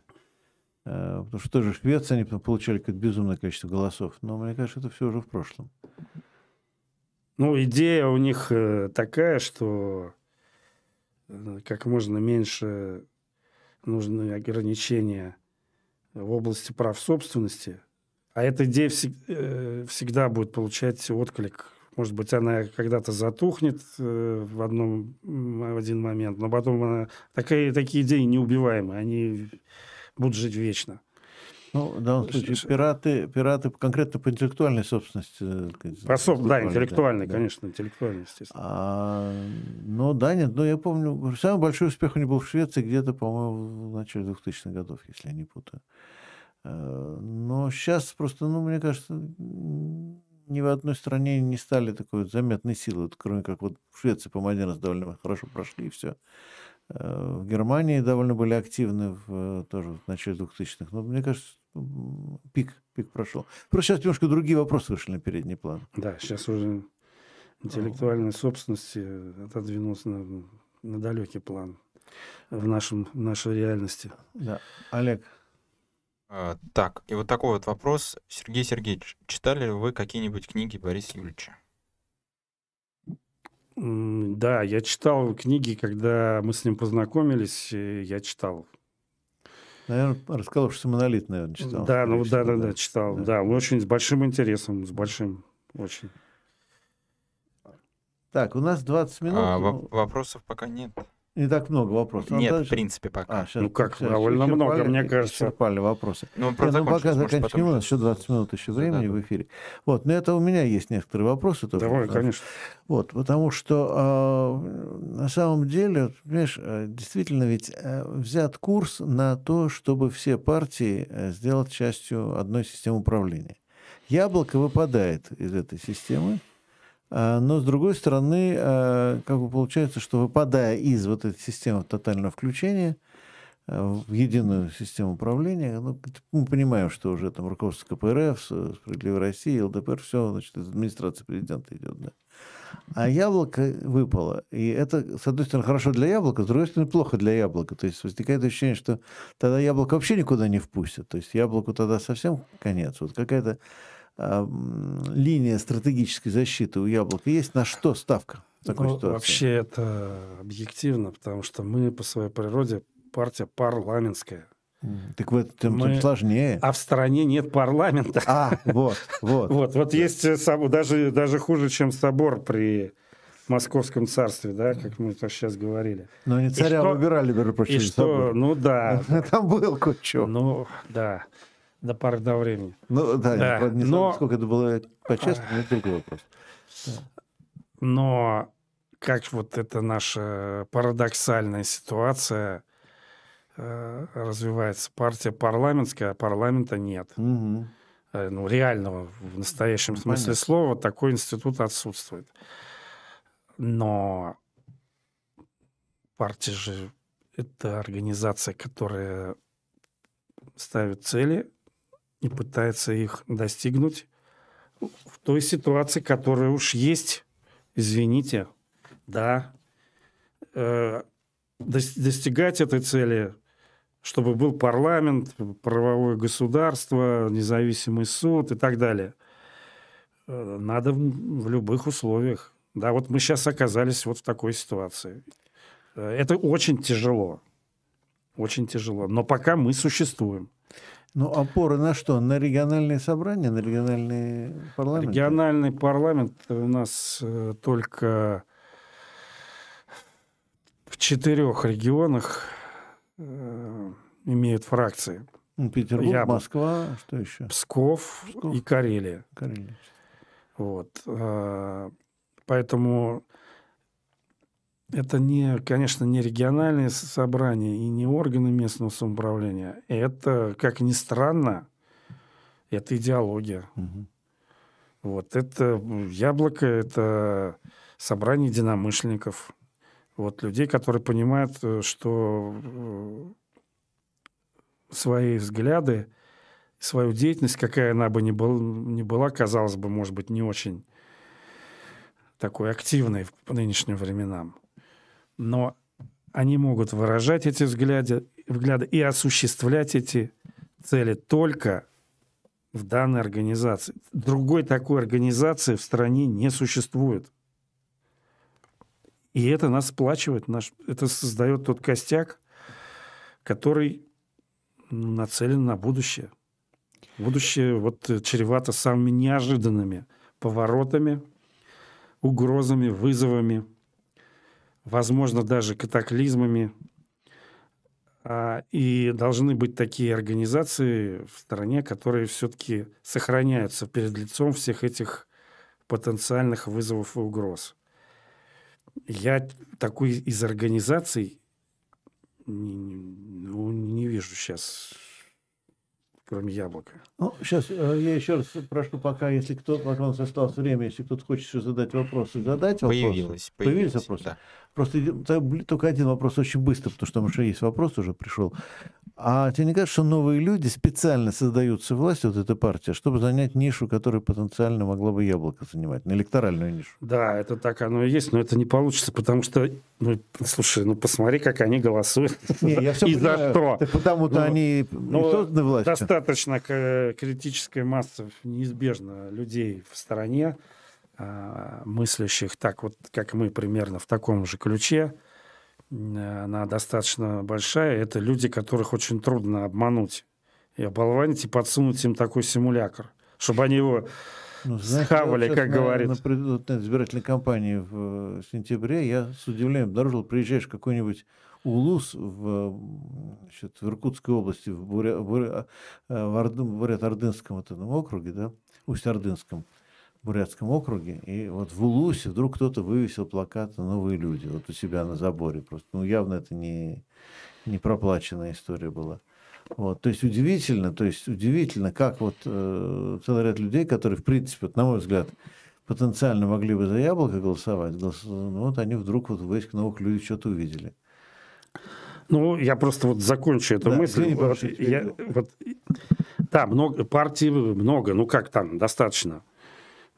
Э, вот все думские партии, вот вроде бы есть организации, да, которые э, ну, сохранятся наверняка при любых условиях. Но в чем отличие яблока? Яблоко от них отличается тем, что оно не является обслугой вот этой системы, которая выстраивается. Она предлагает свой проект будущего, который является альтернативой тому, что они сейчас поддерживают и своими голосованиями в Думе и всеми другими способами, которые у них только есть. Вот поэтому, а из тех, которые предлагают альтернативу, именно организация, не вообще люди. Вот, вот ты сам сказал, что ты в партии не состоишь. Да. А вот и все-таки вот а, из организаций политических, из партий, только яблоко. Угу. Больше нету. И это, в этом залог того, что, во-первых, часть людей к нам подтягивается даже в нынешних тяжелых условиях. Кстати, у нас еще очень бурно идет прием в партию. очень бурно, даже все удивляются. У нас там есть комиссия, партийная комиссия, которая принимает людей. Э, собеседование проводится с желающим вступить в партию. Она собирается два раза в неделю. Mm-hmm. Такого никогда вообще не было. Интересно. Вот люди, они видят это, они это чувствуют, а их не устраивает то, что сейчас. Они хотят другого, а как это вот себя реализовать, чтобы к этому другому как-то продвигаться или его приближать? А вот есть партия Яблоко, вот, вот идем, давайте туда вступим в нее. Хорошо, вопросы еще у нас остались? А, да, вопрос э, Сергею Сергеевичу. Вот вам скоро 60. А планируете ли вы выдвигаться в мэры и продолжать свою политическую деятельность? Ну, я не исключаю своего движения в мэры, хотя, конечно, я сейчас не могу сказать, что я прям вот точно готов, иду и все. Это и чудовищно трудная процедура. Как вы знаете, есть такое понятие муниципальный фильтр. Его никто не отменял. Э, собрать эти подписи очень сложно. Фактически их должна дать власть, что само по себе не очень приятно. Вот, но она, скорее всего, и не даст, и не, не собирается ничего давать. Вот, поэтому окончательное решение буду принимать, ну, наверное, в начале следующего года. Буду ли я во всем этом участвовать или нет. А ну возраст здесь ни при чем. Я себя чувствую очень хорошо. Слушай, ну вот муниципальные выборы в этом смысле имеют значение, если пытаться провести? Да, да, и, конечно, одна из э, задач, которую мы преследуем, чтобы побольше было таких депутатов. Чем больше Конечно, независимых будет избрано в муниципальные да. советы, тем больше шансов, тем что больше шансов. кандидат будет зарегистрирован э, на мэра да, Москвы. Да, правильно? конечно, мы все, невозможно, все во всех районах, которые требуются, это 70, 75% э, районов московских должны тебе дать каждый по голосу. Угу. Это невозможно. Но если ты там все-таки много, у тебя будет таких больше, чем, допустим, у других, есть шанс, что тогда как бы власть не сможет. Ну хорошо, а если предположить, абстрактно предположить, ну что вот уже после этих муниципальных выборов, скажем, единый кандидат от оппозиции на мэра, которого могут поддержать, ну, какие-то муниципальные и независимые, и яблочники, или, предположим, какие-нибудь нормальные КПРФники. Но здесь, э, здесь э, это уже я, я могу абсолютно не чет, веришь, нет? Четко... Не-не-не, дело не в этом. Ясно ответить на этот вопрос, потому что я все это проходил. Э, не нужны усилия никакие по специ... специальные по выдвижению единого кандидата от оппозиции. Потому что э, этот фильтр и определит, кто этот кандидат. Кто сумеет прорваться через фильтр, он и будет. Потому а что у нескольких... Тот, кого, прорвется тот, кого власть позволит прорваться. Ну, да, но опять-таки тут э, палка о двух концах. Если будет слишком мало так, у того этого голосов, муниципальных депутатов, угу. ну, то тогда он ни на что и не сможет угу. претендовать. Угу. А вот а попытаться заранее определить, за кого они проголосуют, это невозможно. Их так много, и это, это невозможно. То есть это чисто по жизни. Это, а это вот сама процедура определяет. Угу. Угу. Так, у нас еще осталось несколько минут вопросов. Да, Борис Юрьевич, вам вопрос Давайте. здесь. Значит, вопрос, раз говорю, провокационный, угу. но все равно. Ну, Когда левые перестанут сидеть на стримчиках и собирать донаты, а займутся реальной политикой, если они даже антивоенные высказывания себе позволить не могут, то кто они такие? А они э, люди реальные, действующие в реальных условиях и работающие так, чтобы их услышали. Потому что, понимаете, дорогой зритель, а я могу ответить вопросом на вопрос. Когда зрители перестанут задавать провокационные вопросы и займутся тем, что будут на улицах отставить свои взгляды. Ну, тогда же они не смогут нигде никакие вопросы задавать. Вот, вот, понимаете, вот когда, когда вы сможете ответить, дорогой э, зритель, на этот вопрос утвердительно, да, а, то тогда вы можете мне его задавать. Потому что просто тогда этот вопрос не будет вставать, потому что это будет по-другому формулироваться. Потому что если у нас будет другая политическая ситуация, когда можно будет действовать хотя бы в том а, режиме практической деятельности, который был хотя бы три года назад, ну да, напоминаем, да, что э, да, была кампания против пенсионной реформы. Помним? Помним, да. Сколько людей вышло, между прочим. А я и хочу похвалиться, я да. первый провел пикет против пенсионной реформы и схватил штраф. Ну, Только после меня уже коммунисты начали выходить. Я тебе скажу больше, там еще Георгий Федоров вышел, тоже его... Тоже э, после меня, все да, после. Я, я, ну, мой пикет был первым да, а, а коммунисты вышли уже после Федорова, кстати. Да, да, да, да. Вот, так что там сначала вышло несколько людей из, не из официальных Потом партий. Потом из Федерации да, труда совместно. Последними, последними стали выходить. Вот, но просто, тем не менее, тогда, э, ну а почему тогда не вышло э, да, два, кстати. три, пять раз больше, да? Я не уверен, что тогда мы победили, но тем не менее, даже при том, что было, мы все-таки смогли уступок добиться. Ведь мы добились уступка по, скажем, пенсионному возрасту для женщин. Да, да добились уступок. Значит, у нас победа, конечно, это называть неправда будет, но успех определенный был, да.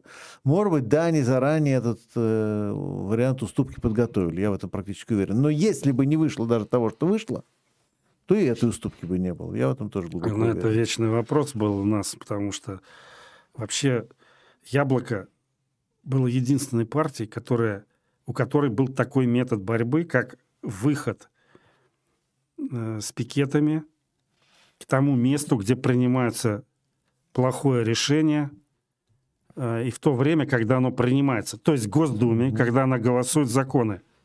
Значит, о а, а ужесточении, что, что, увеличении штрафов за митинги и демонстрации угу. мы проводили.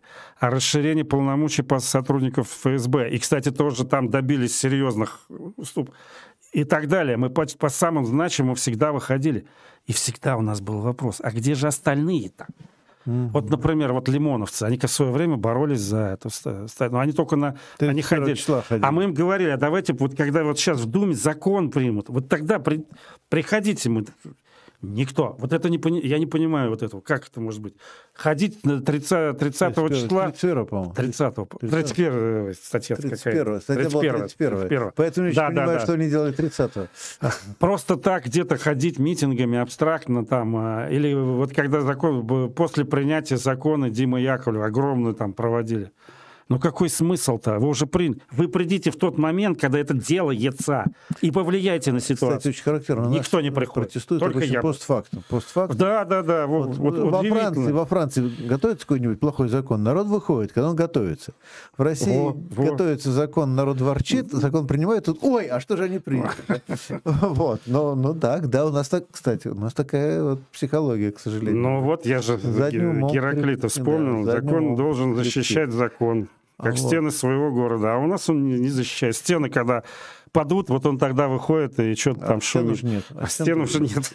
А, Олег, есть еще вопросы?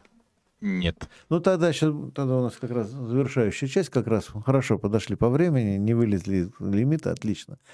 А, ну вот, во-первых, еще раз, кстати, еще не ответил на второй половину вопроса про донаты. Дорогие друзья, вы что думаете, что электричество бесплатно, что студии бесплатны, что а, транспорт бесплатно ездит. Ну, то есть, да, э, класс-то коммунизм был бы, тогда все было бесплатно для всех, да? Коммунизма нет, капитализм. А, нравится, не нравится, кому-то больше, кому-то меньше, но, но все стоит в очень а, просто. Все а, стоит так, что мы живем в обществе, не можем быть свободными от общества. И в этом обществе, да, да, нам действительно нужны пожертвования наших зрителей, точно так же, как Сергею нужны будут деньги, чтобы заплатить потом штрафы. А, потому что мы эти деньги, в отличие от героев э, бумажного дома, печатать не можем. Вот. Мне очень нравится этот сериал, если видел его, наверное, да? Замечательная там банда разбойников, таких благородных разбойников, захватывает захватывает монетный двор и начинает, они не крадут деньги, они себе деньги печатают, да? Вот. Тем самым они ни у кого не украли ни, ни одного песо, там, ни одного евро.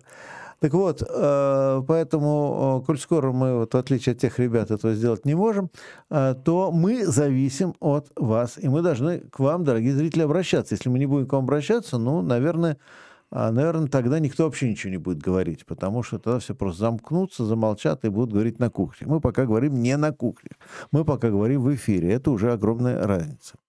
Вот. Ну и я думаю, подводя итог, Сергей, во-первых, большое тебе спасибо за то, что ты делаешь, потому что, в общем-то, на уровне городской политики в Москве осталось считанные единицы вот, людей, которые что-то делают и бьются, иногда вот даже бьются головой об стену, но продолжают биться головой об стену. А, но, кстати, ну, практически почти все эти люди, я думаю, насколько кого я знаю, все уже побывали здесь, на этой студии, будут бывать дальше, поэтому, естественно, будем всячески поддерживать все то, что делается, и информационно, и морально. Мало ли, чем мы еще можем помочь. Вот. Но по поводу биться головой в стену тоже. Вот, был такой английский адмирал Каннингем, который командовал соединением во время Второй мировой войны в 1942 году, в самое такое плачевное время, кругом Люфтваффе, в небе полностью господствуют немцы, э, Мальта блокирована, в общем, все, все ужасно. И кто-то из его... Ну, и он командует как раз, собственно, британскими силами в Средиземном море. Кто-то из его капитанов сказал, что господин адмирал, э, то, что мы делаем, это практически мы бьемся головой об стену. На что адмирал сказал, keep doing. Продолжайте.